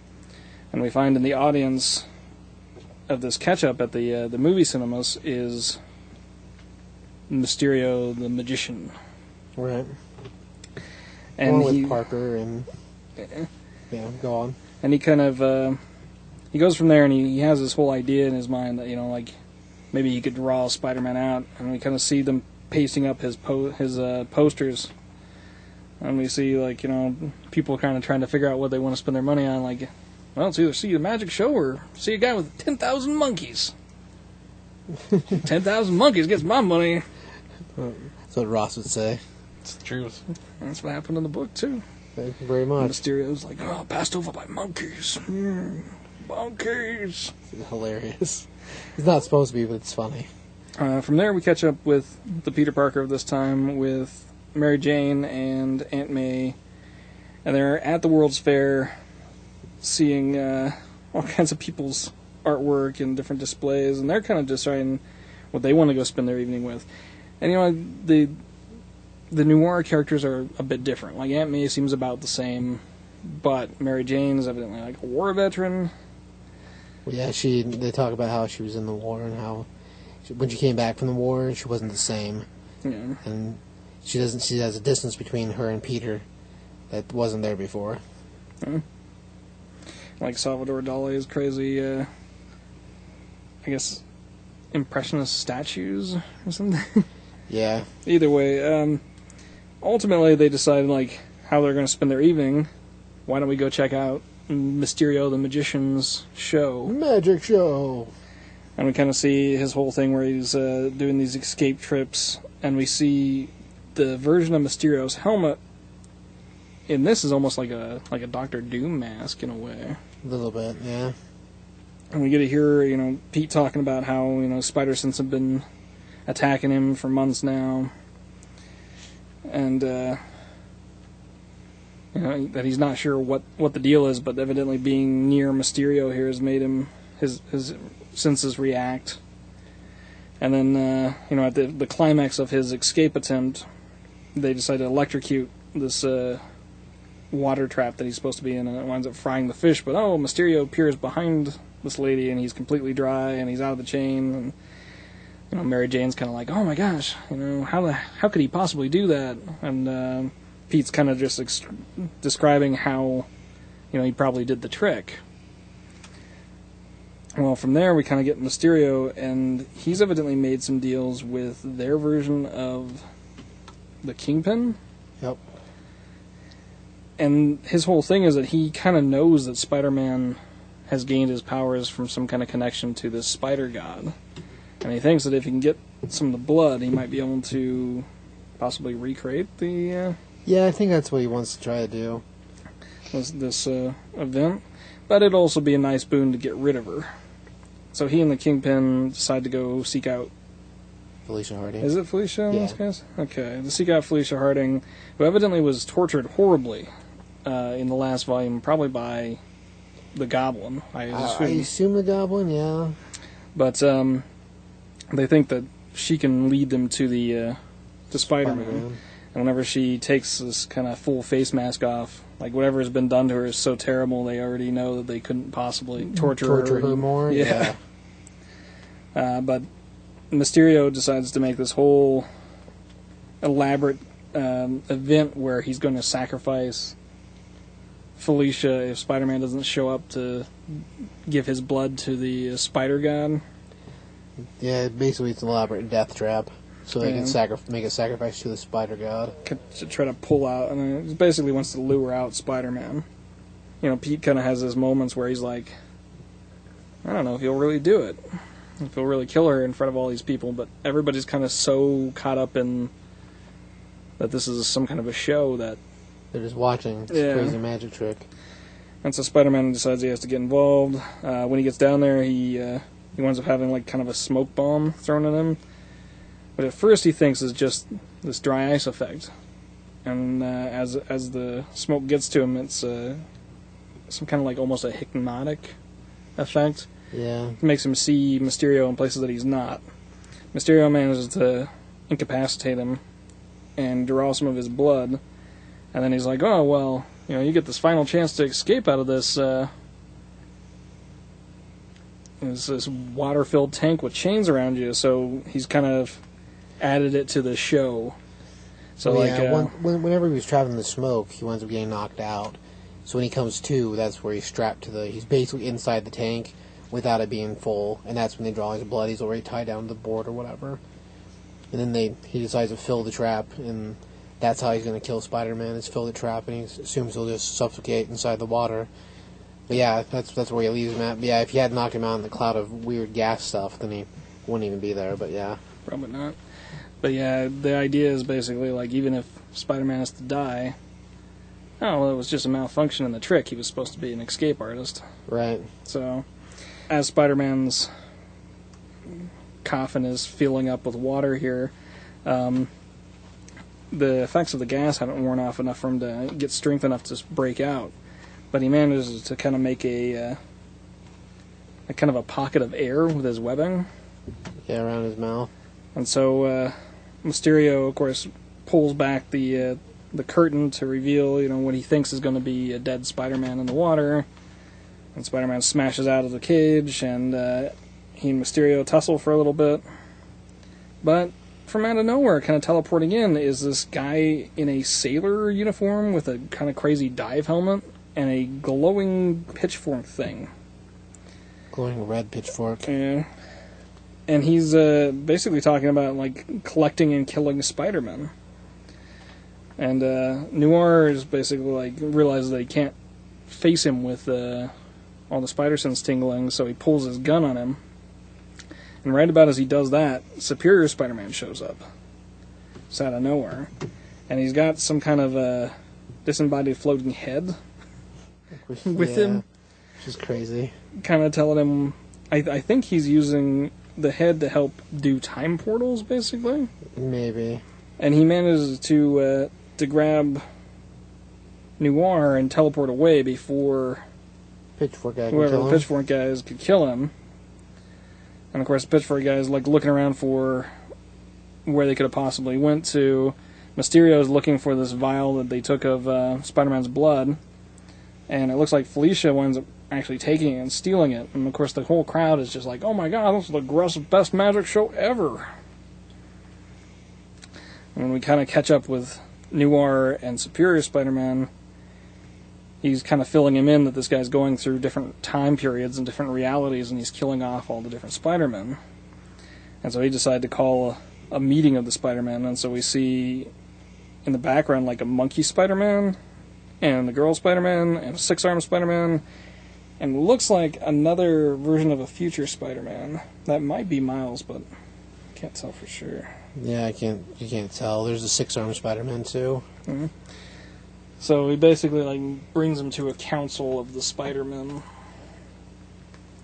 There's some crazy town-looking ones in there. Yeah, I think Spider-Man Noir in this case came off really, really well. I like I liked how it played out. Yeah, he's definitely got a cool. I don't know. He's got a cool feel to him. Like I like the way his costume looks. Like I always have. Uh, but yeah, as far as the setup's concerned, I mean, the dude with the dive tank on his head. The first time we see him is in Superior Spider-Man number thirty-two. Yeah. So that's where he shows up. I can't remember what his name is, but uh, yeah, that's basically where they introduce him, and we see the stuff that he's filling in Noir about with the whole killing Spider-Man as he goes through universes. It's it's pretty trippy, man. And I, I guess each of these five parts are going to be about certain different Spider-Men, and then we have another batch of mini series after that. But yeah, uh, Miss Kelsey, you have a score for this book? I didn't read it. Okay, Curtis. Two and a half, maybe three. I'll give it a three. Okay. You ever read Spider-Man Noir before? No. He had two miniseries, and I, I honestly didn't read the second one at all. The first one I only read half of. I liked it, but it, that all that noir stuff, like I, of it, it was the better. right, and I, I like the noir stuff because I like, clearly like the Shadow Right. and all that other uh, dynamite stuff. So I'll give it a three. Okay. Uh, yeah, yeah, I give it a three. Also, it's uh, if you don't have any clue what's going on whatsoever, the little catch up kind of helps at the beginning. But if you're not following, if you if you didn't see the Superior Spider-Man issue, when all of a sudden he shows up at the end, it- I can see you being lost. But as far as story's concerned, I mean, it prerequisites itself being the follow-up to that, and there's at least a checklist in the back that gives you this month's books, so you know you're supposed to have read something before this one. But yeah, it It looks cool. I like how they connect it to the like the old the 30s. I, I don't know. I like this. So three and a half. Rob, Uh, I do three as well. I didn't really read the uh, Spider-Man Noir stuff before, so yeah, the catch-up was really good for me. What I do know is that this Spider-Man uses guns, and he does it quite a bit. And I like the I like the feel of how they pulled his story through. So I'm real interested to see where they go with it. It's a cool chance to check out Spider-Man Noir. So Huh? Mr. Mike, I'll give it a three and a half. Pretty cool little story. Um, the the extra half comes from uh, Kingpin as a as a late thirties gangster. Pretty cool. um, it's yeah, it's cool, and then the way they tie it in at the end with the from the end of the Superior issue. It, yeah, it's it's gonna be interesting to see how this is all gonna play out. one of the things that I I've always loved about all these comics, you know, is that you know you can get done reading it and you can you have all these like crazy ideas and your head's a buzz with it. Does anybody else think that Felicia might inject Spider-Man's blood? That's what, into herself. Yeah. Yeah, that's what it looks like. I don't know. I know she takes off with it, so she doesn't want Mysterio to have it, but I wonder if that can regenerate her. Oh, I don't know. That, the, I don't know. That's yeah. That's a, Because then the next tease is uh, for the Ultimates, where Gwen does have spider powers. right. But this is, of course, I guess Felicia instead. So Yeah, it's that'll be that'll be interesting to see what that winds up being if it ever comes back to that or not. Uh, Ross, I'd give it a three and a half too. My extra half comes from the spider monkey. I'm telling you, monkey times. That does sound really cool though. I think that once we get everything said and done, we might even have Peter Porker and Miles man. Oh, Yeah, Moranis. it, yeah, that's already been said that yeah they are gonna have Why? Why? Somebody's got it. Extra points for every Spider-Man. Spider-Man that's ever been done is going to be in it. Another cool thing for that is we might get to see both versions of the armored spider, and maybe even the uh, the spider armor that he made uh, during World's End. So that was a cool suit. I would love to see that one again. Crazy, crazy nonsense. All right, uh, so move on to Green Arrow futures in number one. Dun cool- dun dun. Cool thing for this is that it's set just before issue one, and um, of course we jump ahead five years into the future in this story as well. And so what we have here is uh, Imiko Quinn, who is the new Green Arrow, and then Naomi, who is uh, Dart. Now, if you're reading the current Green Arrow series, Naomi is one of the uh, people that runs the support for. Uh, Yeah, For she, Green Arrow. she wo- she works in uh, Queen Consolidated for the company. and they're fighting a whole gang of people that are like the followers of Vertigo. They all got his stupid face tattoo, but they also have the Vertigo chips, I guess, implanted in them. Yeah, they're like dumbed down versions of them, so they're not as strong as Vertigo was. But yeah, it's like a legion of Vertigo soldiers. Um, and they kind of make short work of, of them. But as they're heading back to the uh, Arrow Cave, they find that it's kind of like it's the hatch is already open and there's blood all over the place. And so they kind of drop in, watching for danger, and they find that Ollie's already inside.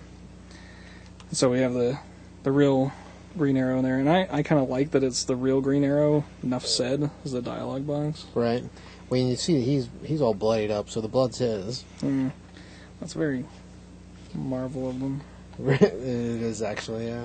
what we'll basically find out is that Ollie's been MIA for a while now. And he's been running around doing all sorts of different things, but he's basically telling his new Green Arrow and Naomi not to follow him, and that he's he's come across some kind of an artifact, and he needs to uh, he needs to make sure that if he doesn't come back, that it gets to Lois Lane.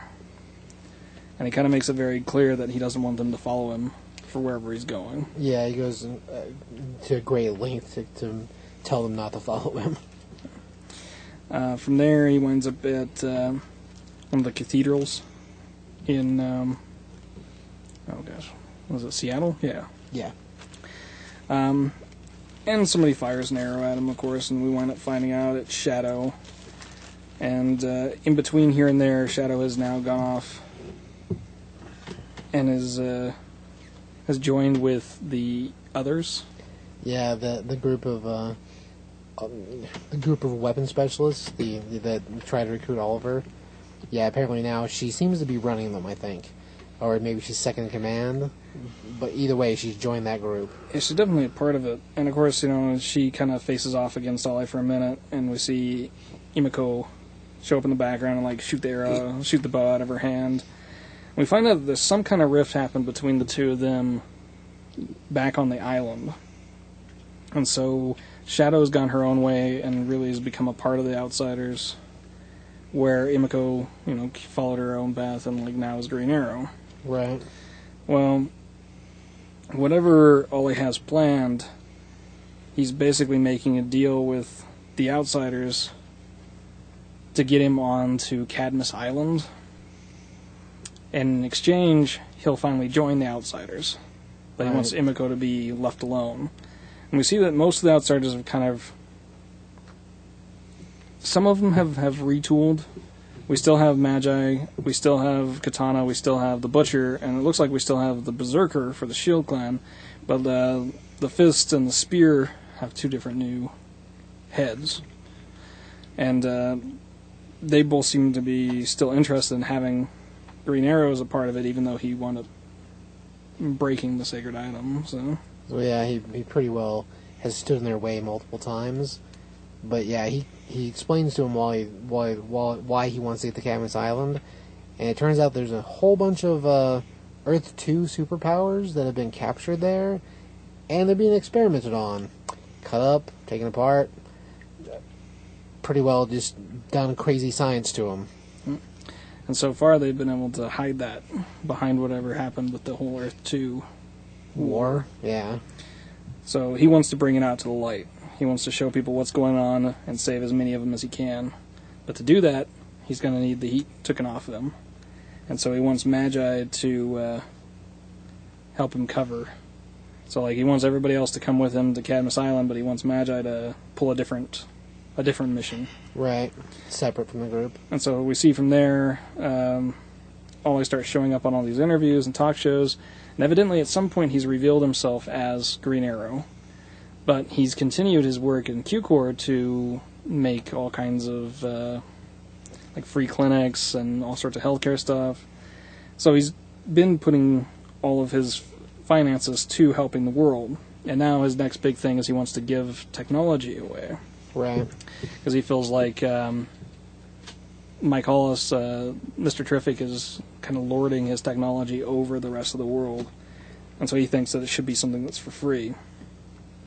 And as we're seeing these broadcasts, we see Ollie kind of back at probably the Arrow Cave, and he's kind of bumming around, and he has some kind of object. It's not the same one that he asked uh, them to deliver to Lois Lane, but it looks similar and the kind of the wall explodes, and we have Deathstroke barge in. And we wind up finding out that Deathstroke's been paid to kill Ollie, and so Deathstroke and Green Arrow, of course, fight for a little while. And in the end, Deathstroke winds up stabbing him and pulling him around, and actually winds up snapping his neck, and leaves him presumably dead. And uh, just after that point, we catch up and hey, wait a minute. Green Arrow's on the island. He's hanging out with all the different guys from the others. And they're using the island that he was lost on as like a staging point to attack Cadmus Island. And we find out pretty quickly is that uh, Magi, Magi was the one who was posing as Ollie.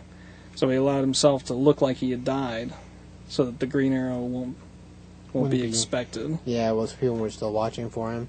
But yeah, and his whole deal is he he's able to shapeshift, and apparently he's an immortal. Yep. So he's done this whole death thing once or twice before.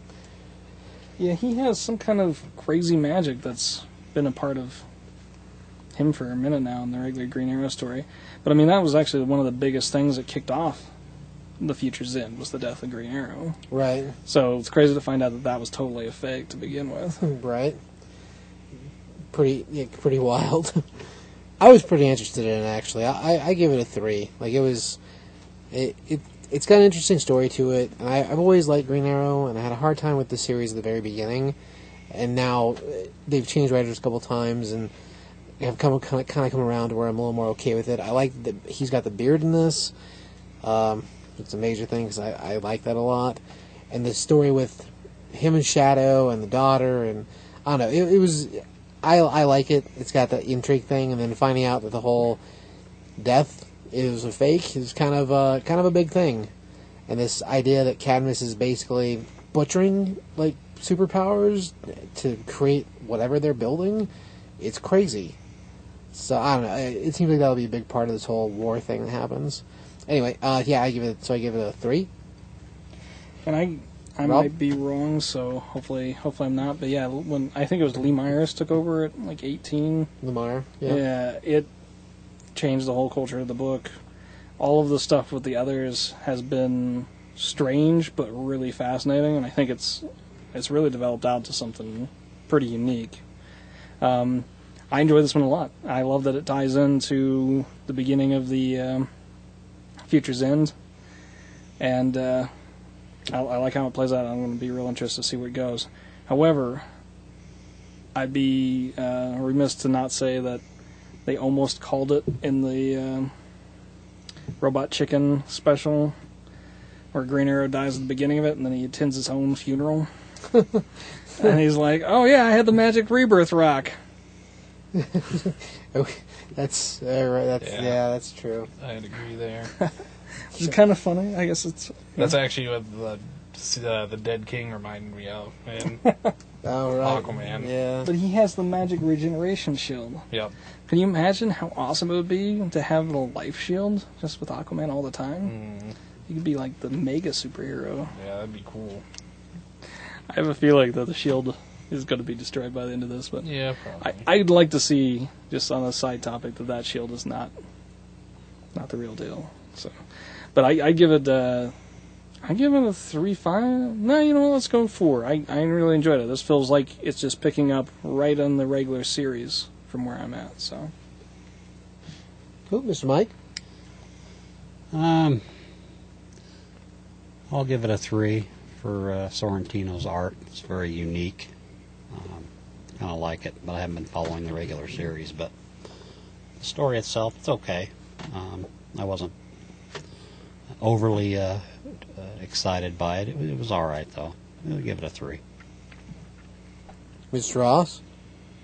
I'd give it a three too. I, I actually heard a three also. Right. I thought it was. Uh, I thought the characters and stuff made a lot more sense in this one. I was very confused, but I haven't been reading Green Arrow for a long time. I'd say definitely, yeah, it's probably a three. Cool. Kelsey. I have not read it. Okay. Gert. I don't like Green Arrow. I'll give it a three though.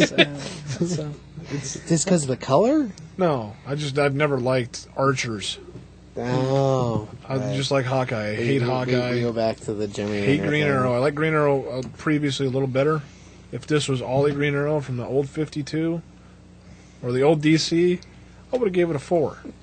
The assholish one. Yeah, Yeah, he was cool. yeah. He With still the is. with the the beard, that's the He reason I has the liked beard in him. this issue. And the awesome hat. I'm gonna give him three. Eat it. he's Okay. he's getting closer. Yeah. So But we got five years to wait, so Yes. Well, no, I mean, just even in the regular stories, he's getting closer to to regular Ollie, but we'll see. DC is pretty dogmatic about him not not being the Ollie that we want him Well, to be. now he's got to be like the TV show. So Yeah, because that's who's the, the dude that's writing the TV version comic, the digital, is going to take over on the Green Arrow book, just the regular Green Arrow book. Yeah, we'll have to see how that's going to affect it.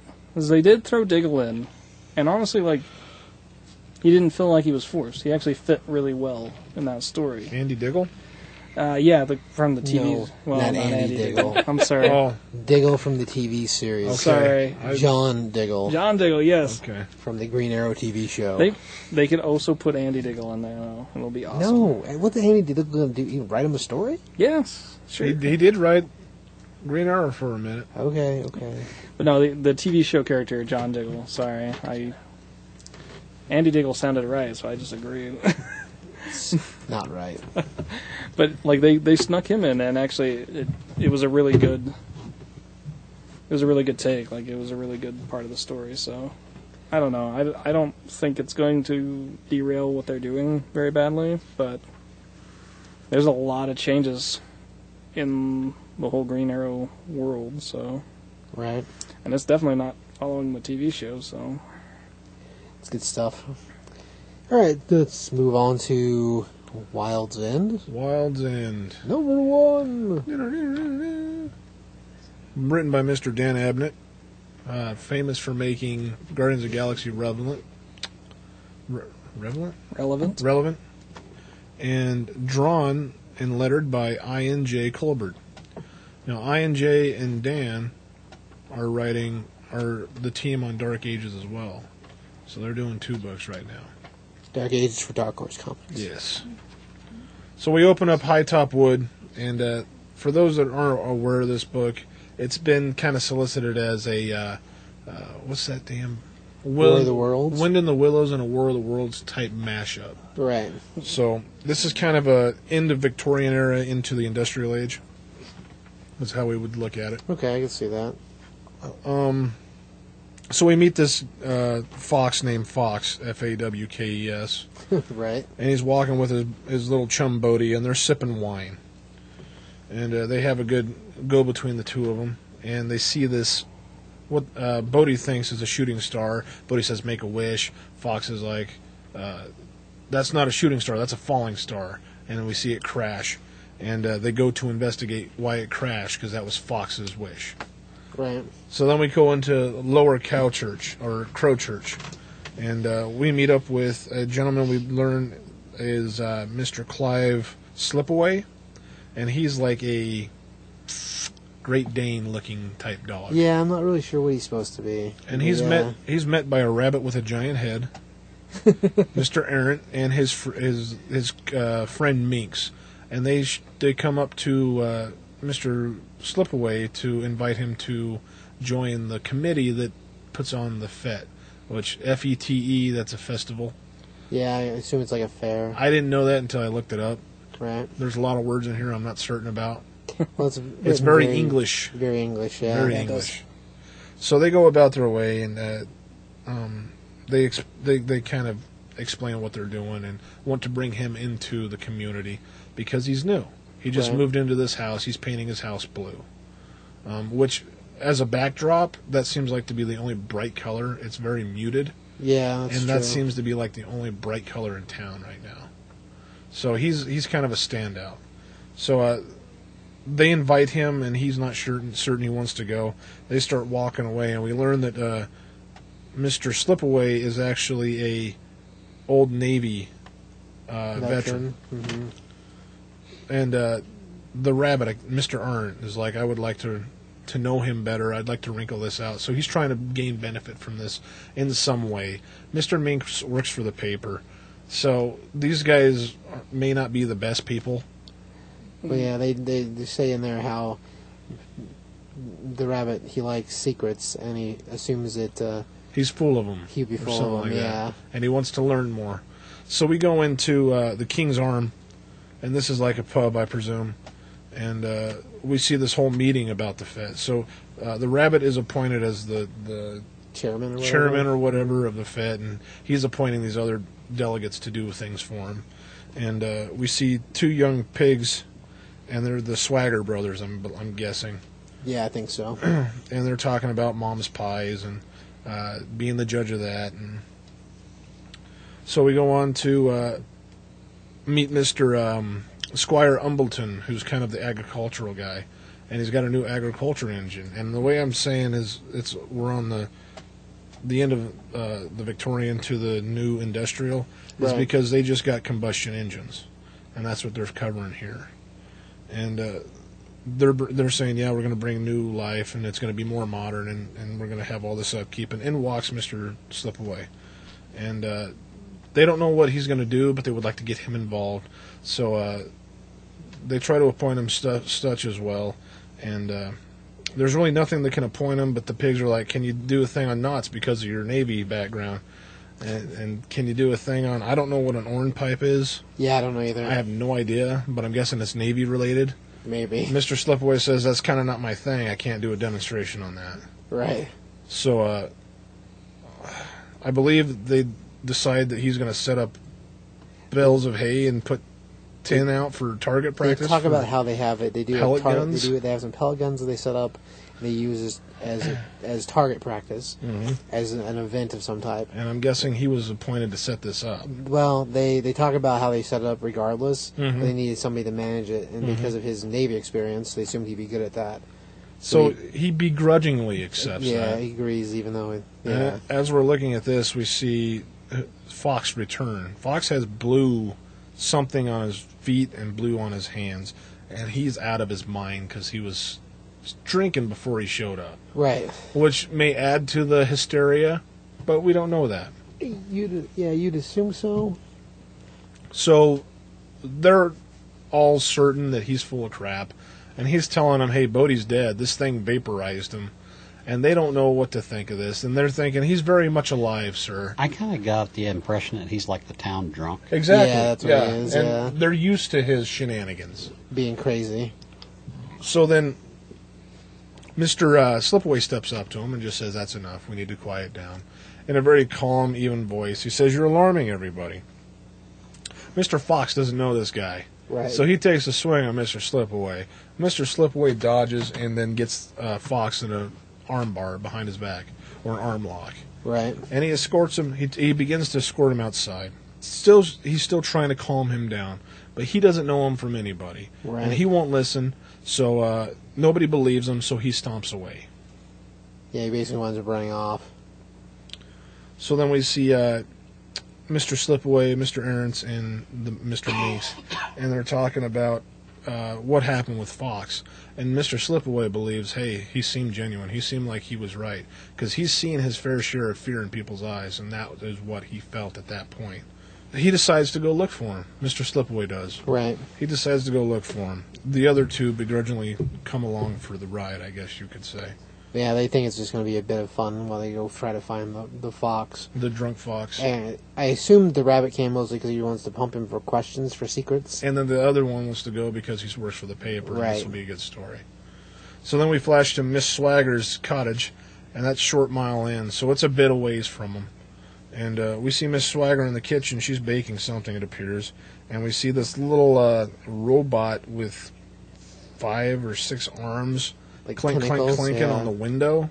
It's a little one with like a dome head, little light dome head. She, Alf, is that you? And Alf was her son, of course. And uh, she keeps talking. I didn't think you were going to be for supper tonight. And then this little robot walks in on the ground, clink, clink, clink, and it's bothering her. The sound is bothering her. And uh, she's like, "What are you supposed to be?" And she says, "Get out of here, you you nasty! Get get because you're annoying." And it doesn't go, and it kind of flashes uh, uh, fire at her Yeah. and kind of turns her into roast bacon. Well, she's a pig lady, so that. Yeah. And off in the distance, we see Mr. Slipaway, Errant, and Mr. Minx, and they they can see a fire in the distance, and they don't know what it is. So they go to um, uh, discover what this fire is. Yeah, they see the fire and we can smell it, so they decide instead of searching for fox, now they're going to go to the fire. Yeah. And that's where we end off right there, them going to the fire. They're all animal people. They are all anthropomorphic. We got rabbits, we got minks, we got foxes, we got dogs, Pigs. we got a wolverine in there, I believe. Uh, well, at least a at least a badger. Okay. I, I got a different impression, I guess, of the, the rabbit than you guys, because I, I kind of got more of like he's a very like "Oh, I'm upstanding Englishman, and he's not really the mayor. But if there was a mayor, it'd probably be the rabbit Mm-hmm. But guy. he did state there were wrinkles that he wanted to iron out. Yeah, So he may be trying to get him to fit in, Mm-hmm. and just this is how life is going to be here, or he may be trying to find out what's in those wrinkles. it's possible. Yeah, because like I kind of got the impression when they were talking to him about like, "Well, what could you do?" and you know the pig guys are like, "Oh, you could make knots because you were in the navy." he would was be- kind of like, "No, no, no, don't don't talk about that." That would be so annoying. and then you know, "Oh, you could do this and you could dance because you were in the navy," and he's like, "No, no, no, stop, stop, stop doing that." You I'm know, gonna look up horn pipe right now. Yeah, I I think I think the rabbit's more. I think he wants to run things, but I wouldn't say that he's entirely like. I don't know. He just don't think seems, everybody's he seems behind him. mischievous. You know, like that's he just comes across kind of uh, see, I, I got the yeah mischievous. I I, guess. I got the other side of it. I got the side that he was more like he was just bored. But either way, which is possible. I guess so it is a dance. A horn pipe is a dance. it's And yeah. it's also an instrument. I, yeah, it's weird. How did you know this? You don't Why didn't know you that. say anything? Where where were you at? Damn, man. Across the room. he was consulting the internet. I don't, you don't think he had his phone with him? No, he's Not a that- musical genius. No, that's true. Rob, true. scorebook, go. Um, I really enjoyed it. I'd, I'd give it a I'd give it a three. It's it's given us something to mull over because we talked a little bit about it before, with the blue paint and whether Yeah. that's you know whether the fox is just seeing things and maybe he broke into this guy's house and it's all a sham or if it's real. And of course, with the little robot bursting the pig lady into flame, we gotta assume that it's real. It was very much in doubt at that point. But Yeah. then at the end, when we see Miss Swagger get turned into bacon, yeah. Yeah, it's it's very real. But we definitely he, he definitely was around that guy's house or he was rolling in ash. I'm guessing it's Ash. It's kind of hard to say. I'm Oh, yeah. guessing it's Ash. But I give, I give it a three. Makes you makes you wonder. So Mrs. Mike. kind of like a, a cross between it's like a very proper English Mayberry RFD kind of thing, Winnie the Pooh and War of the Worlds, sort of. If you can wrap your mind around that, Yeah, you kind of reminded me a little bit of that Beast of Burden, a little A bit. little bit. The way very it's loose. very simplistic, yeah, um, but a very serious, very simplistic, but a lot of words. yeah, and very and very uh, serious uh, Undertone. undertones. Yeah. Right, It- I'll give it a three. Mr. Oz? Give it a three as well. I liked the War of the Worlds kind of feel to it a lot. It's one of my favorite books. So Cool. And this is the first time I've ever seen in a comic book a drunken fox. Exactly. So, What the fox? Cheers. Kelsey? I'm gonna give it a 3.5 All right. because who doesn't like English and bacon? and animals. English and the pig. orange pipe. that's, the, that's the death of the pig lady, though. Look at the orange pipe. But I'm sure she I tastes can just Imagine delicious. reading it out loud with that English accent my husband does. Oi, Curtis? Oh, I'm gonna give it a um. I'll go three point five. There you go. it does add something to the story. Late at- I late at en- I night. enjoyed it. All right. Very When proper. you watch that Misfits show, you can pick up on all those different accents pretty quick Oi. Irish, Scottish, English. Uh, man. And uh, like, Copperhead was a perfect first issue for me. Right. That was good. This is good, and it, it leads you to wonder more stuff. It's just not as action packed, and then there's more story. But uh, I think for this one you almost got to be a little more committed. Like if I just read this and I didn't know that it had a World of Worlds theme, I don't Hmm. know if I'd come back to it. oh yeah, But knowing that it has that theme already, like I'm more interested in staying. But like Copperhead, you read you that, don't need you- nothing, Yeah, you're just ready to go. right? I can dig that. I agree with that. I respect that. I do. Yeah, Copperhead's. Uh, it's, it, It was it was good. I liked it. yeah, Um, for World's End, yeah, you know what? I'll I'll give it a three also. Like it, it is a little slow paced, but it's because they're setting up the way the cha- characters act, and we're going from like simple definement to being characteristic definement. So, uh, it, the o- overall, I'll give it a three. Like it, it was fun. I think uh, it'll be interesting to see how the rest of it plays out and find out more about uh, Mr. Somber and like what's going on with these crazy alien things and why they- exactly they are just melting everybody apparently. But uh, yeah, I don't know. It was interesting. It was, it was an interesting story. I want. I would say it's a four part. Is that right? I believe so, sir. Yeah, I think so. I believe so. So yeah, I don't know. I, I'm sure things will pick up in the next issue.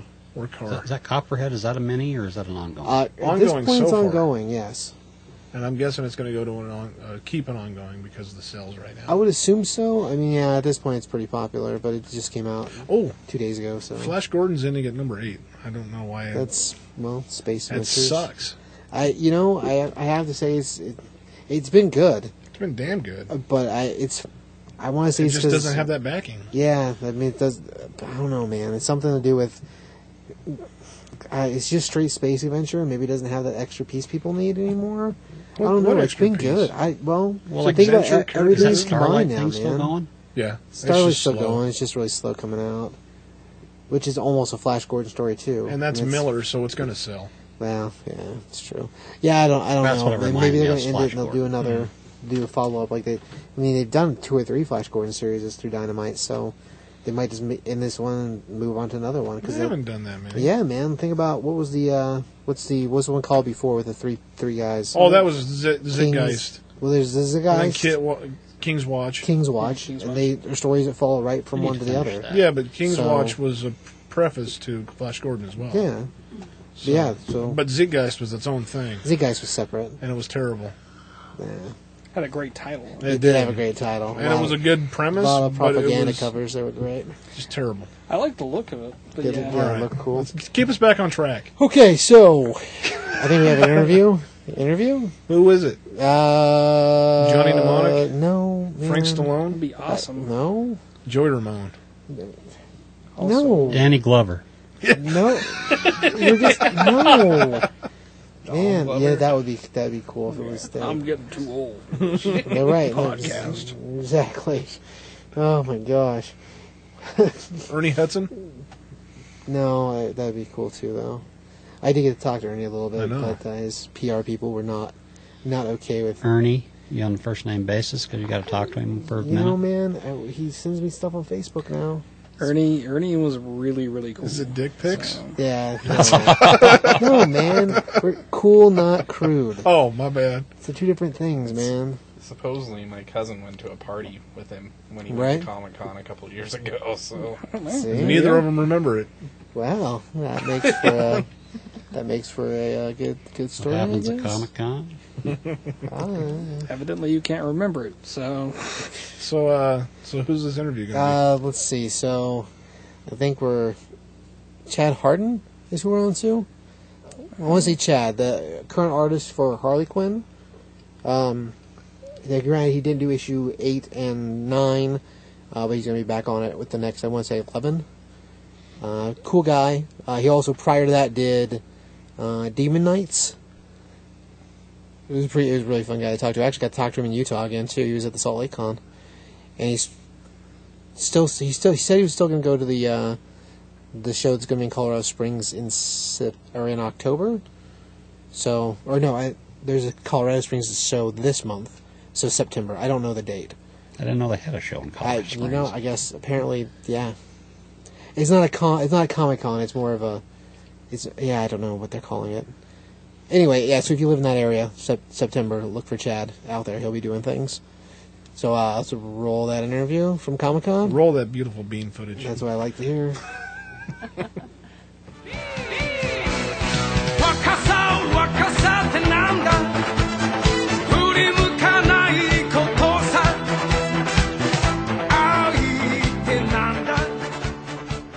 Hi, this is Steve at Top 5 Comics Podcast, and Chad Harden with uh, DC Comics, Harley Quinn.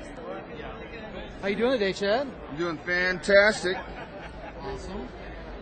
Loving your Harley Quinn run, man. I am. I am having the time of my life working with Jimmy and Amanda and uh, just getting to see all the crazy antics that Harley gets to go through every month. It's a lot of excitement, a lot of good laughs, and a little bit of action every now and then. It's definitely a fan favorite at this point. Like, Oh, yeah. blowing up, man. Reprint after reprint. It's awesome. Yes, it is awesome. It's been a crazy ride from day one, and uh, we're really, really appreciate all the fans on the book. Thank you for buying. Um, thank you for supporting the book and making it the success it is. Um, you know, we, we always aim to please, but the the fan response has really been overwhelming, and uh, it's just great to see people respond to something that you're working on. So, uh, out of curiosity, like, where did you, when did you, what got you, what made you decide this is what I want to do as a job? Was there like a moment where you're like, this is what I want to do? Yeah, I grew up digging uh, the the family business. uh, I grew up in Las Vegas, Nevada, and the family business. Uh, you know, we we were excavators, which is a, a fancy word for ditch diggers. And uh, in Las Vegas, uh, by about three o'clock in the afternoon, it was probably 120 degrees, and uh, you know, so I'd be sweating in the you know, sweating my my face off in a ditch. And uh, comics were always my escape. I would take that money that I would earn digging these holes and uh, go straight into a comic book store and you know just walk out with a giant stack. And uh, I always loved to draw. Drawing's been like the only thing I've ever been good at. Uh, you know, can't write, can't spell. Uh, you know, and I'm, I'm exaggerating. Well, obviously I can write, but but you know, uh, it's really been the only thing I've ever been good at, and I just stuck with it. And uh, I knew from an early age that I, I really wanted to to draw comics. And it was just one of those things where, uh, you know, I broke really late. I didn't get into the industry till I was 30. And, uh, you know, most of these guys, they get in and they're, they're just teenagers.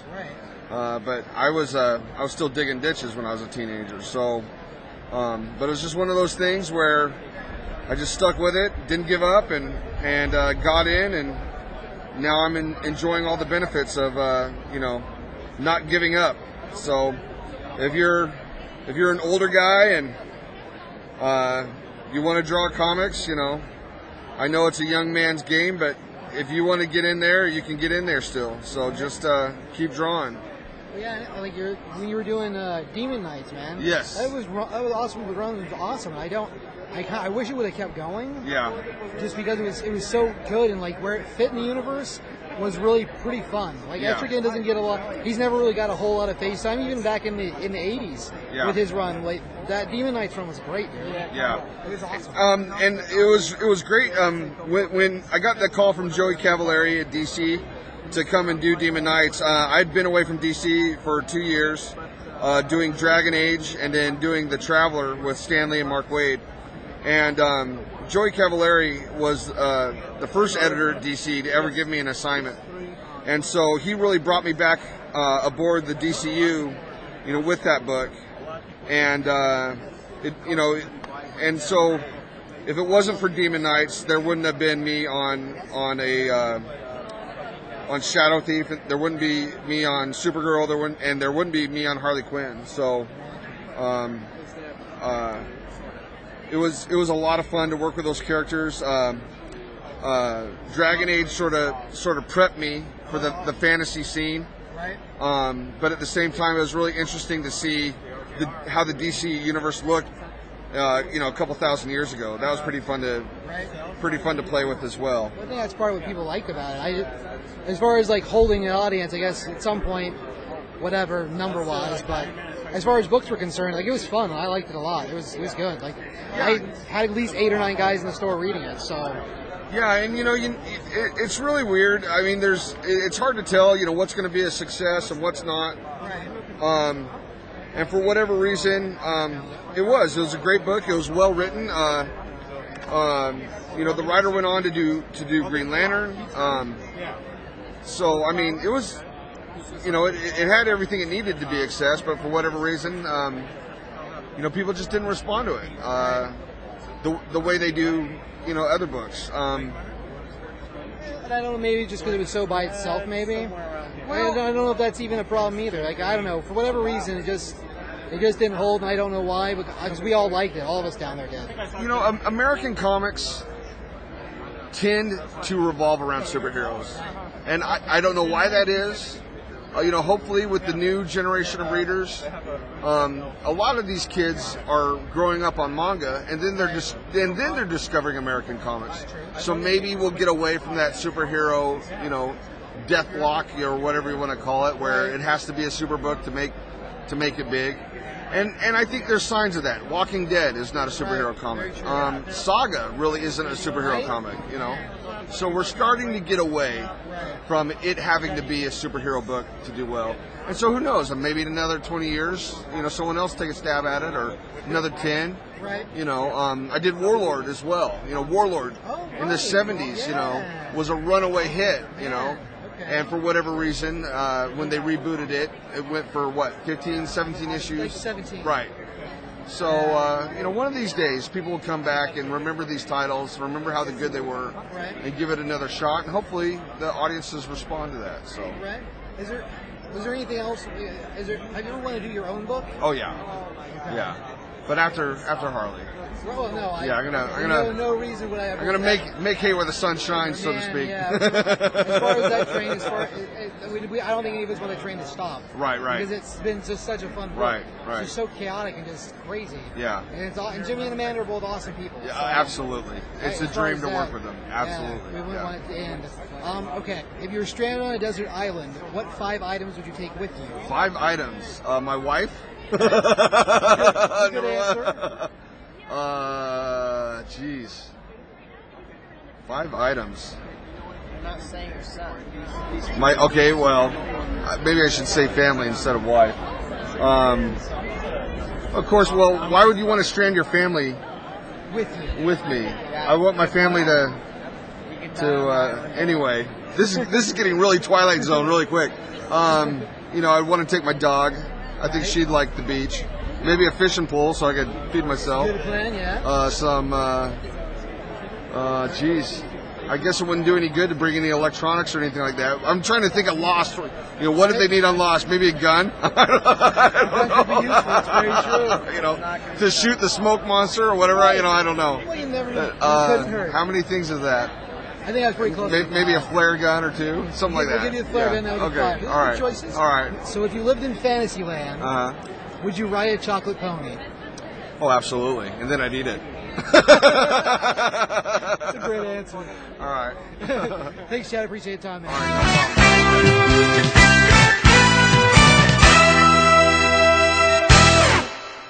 All right. All right. All right. Well, that was that was Chad. Uh, again, uh, currently working with uh, Amanda Connors and Jimmy Palmiotti on the ever popular Harley Quinn book. Uh, and that was from San Diego 2014. So uh, that was this year, a couple months ago. Why'd the chicken cross the road? Seriously, Yeah, I don't know to get to the idiot's house. Knock knock. who's there. The chicken. Yes. so stupid. That was, yeah, that was pretty bad. That was pretty. Next time he asks me, he says, "I have something to do." Don't, don't tell me no. Tell me no. It was nice that they were linked together, though. Yeah, that's a They continuing had to be. story. Man, yeah. Worst part is he's at the wrong house. And you still answered. You open the door and you're like, "What Mormons again?" And the chicken's like, "Caw!" "Get the heck out of here! He's got a tie on. Get Did you ride a bike? chicken." Oh my god. That's, oh, that's bad. Okay, books to watch. Roscoe. Did, uh, the Scooby Doo team up is awesome. It only comes out every other month, but the guy that writes it really likes like old Scooby Doo cartoons and Super Friends, and it's very obvious when he writes the book. Now, wasn't it just recently we had uh, Scooby and Shaggy inducted into? the Sinestro Corps, which was crazy. It was like one panel, but it was because they instill great fear in themselves. Makes perfect sense. If I if I remember right, Daphne and Velma do the Wonder Twins changing into an animal that's really heavy. Yep, and then they sit on whatever. They sit on whoever the villain is. It was awesome. Topo, the octopus, was in that one. Oh my gosh. Yep. It's aw- All right. That's good stuff. Good stuff. Miss Kelsey? It's a little redundant, but the only one I've ever read was Copperhead. So keep watching Copperhead? Reading it? Yeah. Yes. That's good. It's good. It's good. Copperhead was good. Good. Copperhead. Birthright's coming out, Yeah. and that's got a lot of fire behind it, I guess. Uh, yeah, at this point, I mean, it's coming out from uh, the Robert Kirkman imprint, so. Yeah, Skybound, Skybound, yeah. um, The Witches. That's gonna be frightening, I guess. Scott Snyder. Yeah, and then there's It's got a lot of talk about it. I don't know. Red Lanterns keep on with that, even after this stupid five-year bull crap. Keep following that, see how it goes. It's just, it's just September, man. It's stupid. I'm not a big fan either, so I don't care. Well, you get an awesome lenticular cover. though. Your big September thing is five years in the future. Good job. Good job. yeah. Raw books to watch. And there's a lot of big changes coming from Marvel. So I guess Captain America, Thor, and Iron Man all going to have something crazy going on with them. Um, Axis could be pretty cool. It's going to be kind of a new connection between uh, the Avengers and the X Men. Hopefully, this will unify the House of X. So we'll see from there. But uh, I guess uh, the other one is going to be what Calderon the Witch Boy is going to get his own book series. Clarion. Clarion, Calderon. Clarion. It's a boy with a It, cat. it doesn't matter. I, I'm I'm interested to see it, so we'll see. I, The I like Witch the Boy. magical stories, so cool. Mr. Mike? Uh, I would say since Ross brought up the Sinestro Corps, that new uh, Sinestro book Colin Bunn's writing, uh, it's been pretty good so far. yeah, it has. Feels a little more like old school Green Lantern, the older stuff. Mm-hmm. Um, I like that they're building out a whole new handful of Sinestro Corps members. I think that's the coolest part for me. yeah, it- it's it's a pretty cool book.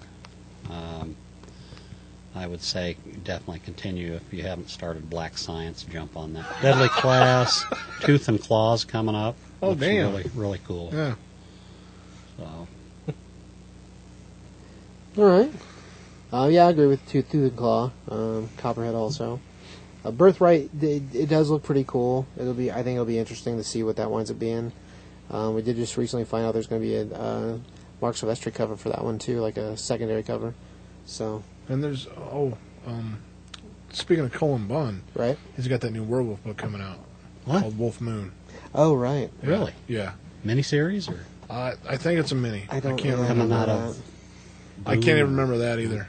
But I know it's it's it's in the works, and I think uh, the first book is done. And don't forget Sporiers. I don't know when that's coming. Oh yeah, Squarriers. There's Yeah. another one on Kickstarter. That Deuces Wild is still going, so go support that. Right, Deuce is Wild. And uh, God dang, there's another one I'm on, but I can't remember. I got on the Sporiers one, but that's about it. It's the only first one I've ever done. Right? No. Well, if you remember it next time around, Well, it Sure. might be done by then. dig it up by then. Let me see. Do I, do I have one more that I was thinking about? Yes. Uh, Apocalypse. What's the. Uh, God, man. It's Oh. the. I know what you're talking about. I can't remember what it's called. Apocalypse. Apocalypse. Apocalypse? Is that what E- I it think is? so. Uh, it's about all the different re- all the different time frames living at one time. I think that's what it I is. thought. No? What were you thinking? There's another. I, I can't remember. Annihilator. No. I don't know where that's from, but that's a book out. Okay. Sorry, I thought that's what we were talking about. No, no, no. This one's got. It's different. It's about trying to fix time and reality. And I have to say uh, that I got caught up with Revival over the weekend, Right? and I was I just started all over. I read all of them. That's that's a crazy book. Right? Yes. That is a crazy crazy ass book. I can't log on, so Right. Well, I guess we'll call it. What was that other one? one you mentioned that you, For you were following on or uh, that you supported? Deuces Wild. Yeah, what is that? I told you last time. I don't remember. It's a sci-fi book. It's got a, it's animals in a space. ferret. Uh, Oh, okay. Yeah, and a robot. It's not monkeys on motorcycles. No, okay. that sounds awesome. you need though. to know. There's there's Both- two. I would slap both your hands if you were close enough. There's there's two. Murder in Midnight and Six by uh, Fabian Riegel Jr. And it's going to be an anthology, and it's six stories drawn by six different people.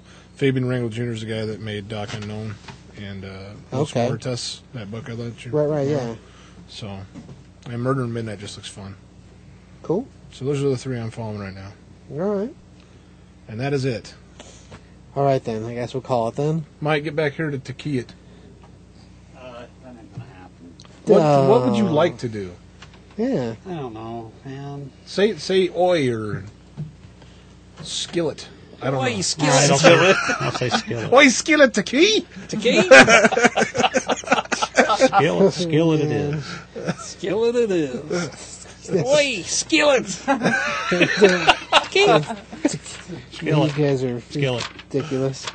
Tiki! Tiki! Tiki! Tiki! Skillet. I can't remember how to say it. Jacques! I can't remember how to say it. I'll, I'll figure that out for next time. Jacques? No, it's something. You don't. Just stick Tiki and it'll be Tiki? done. Tiki! Tiki! Skillet. All right.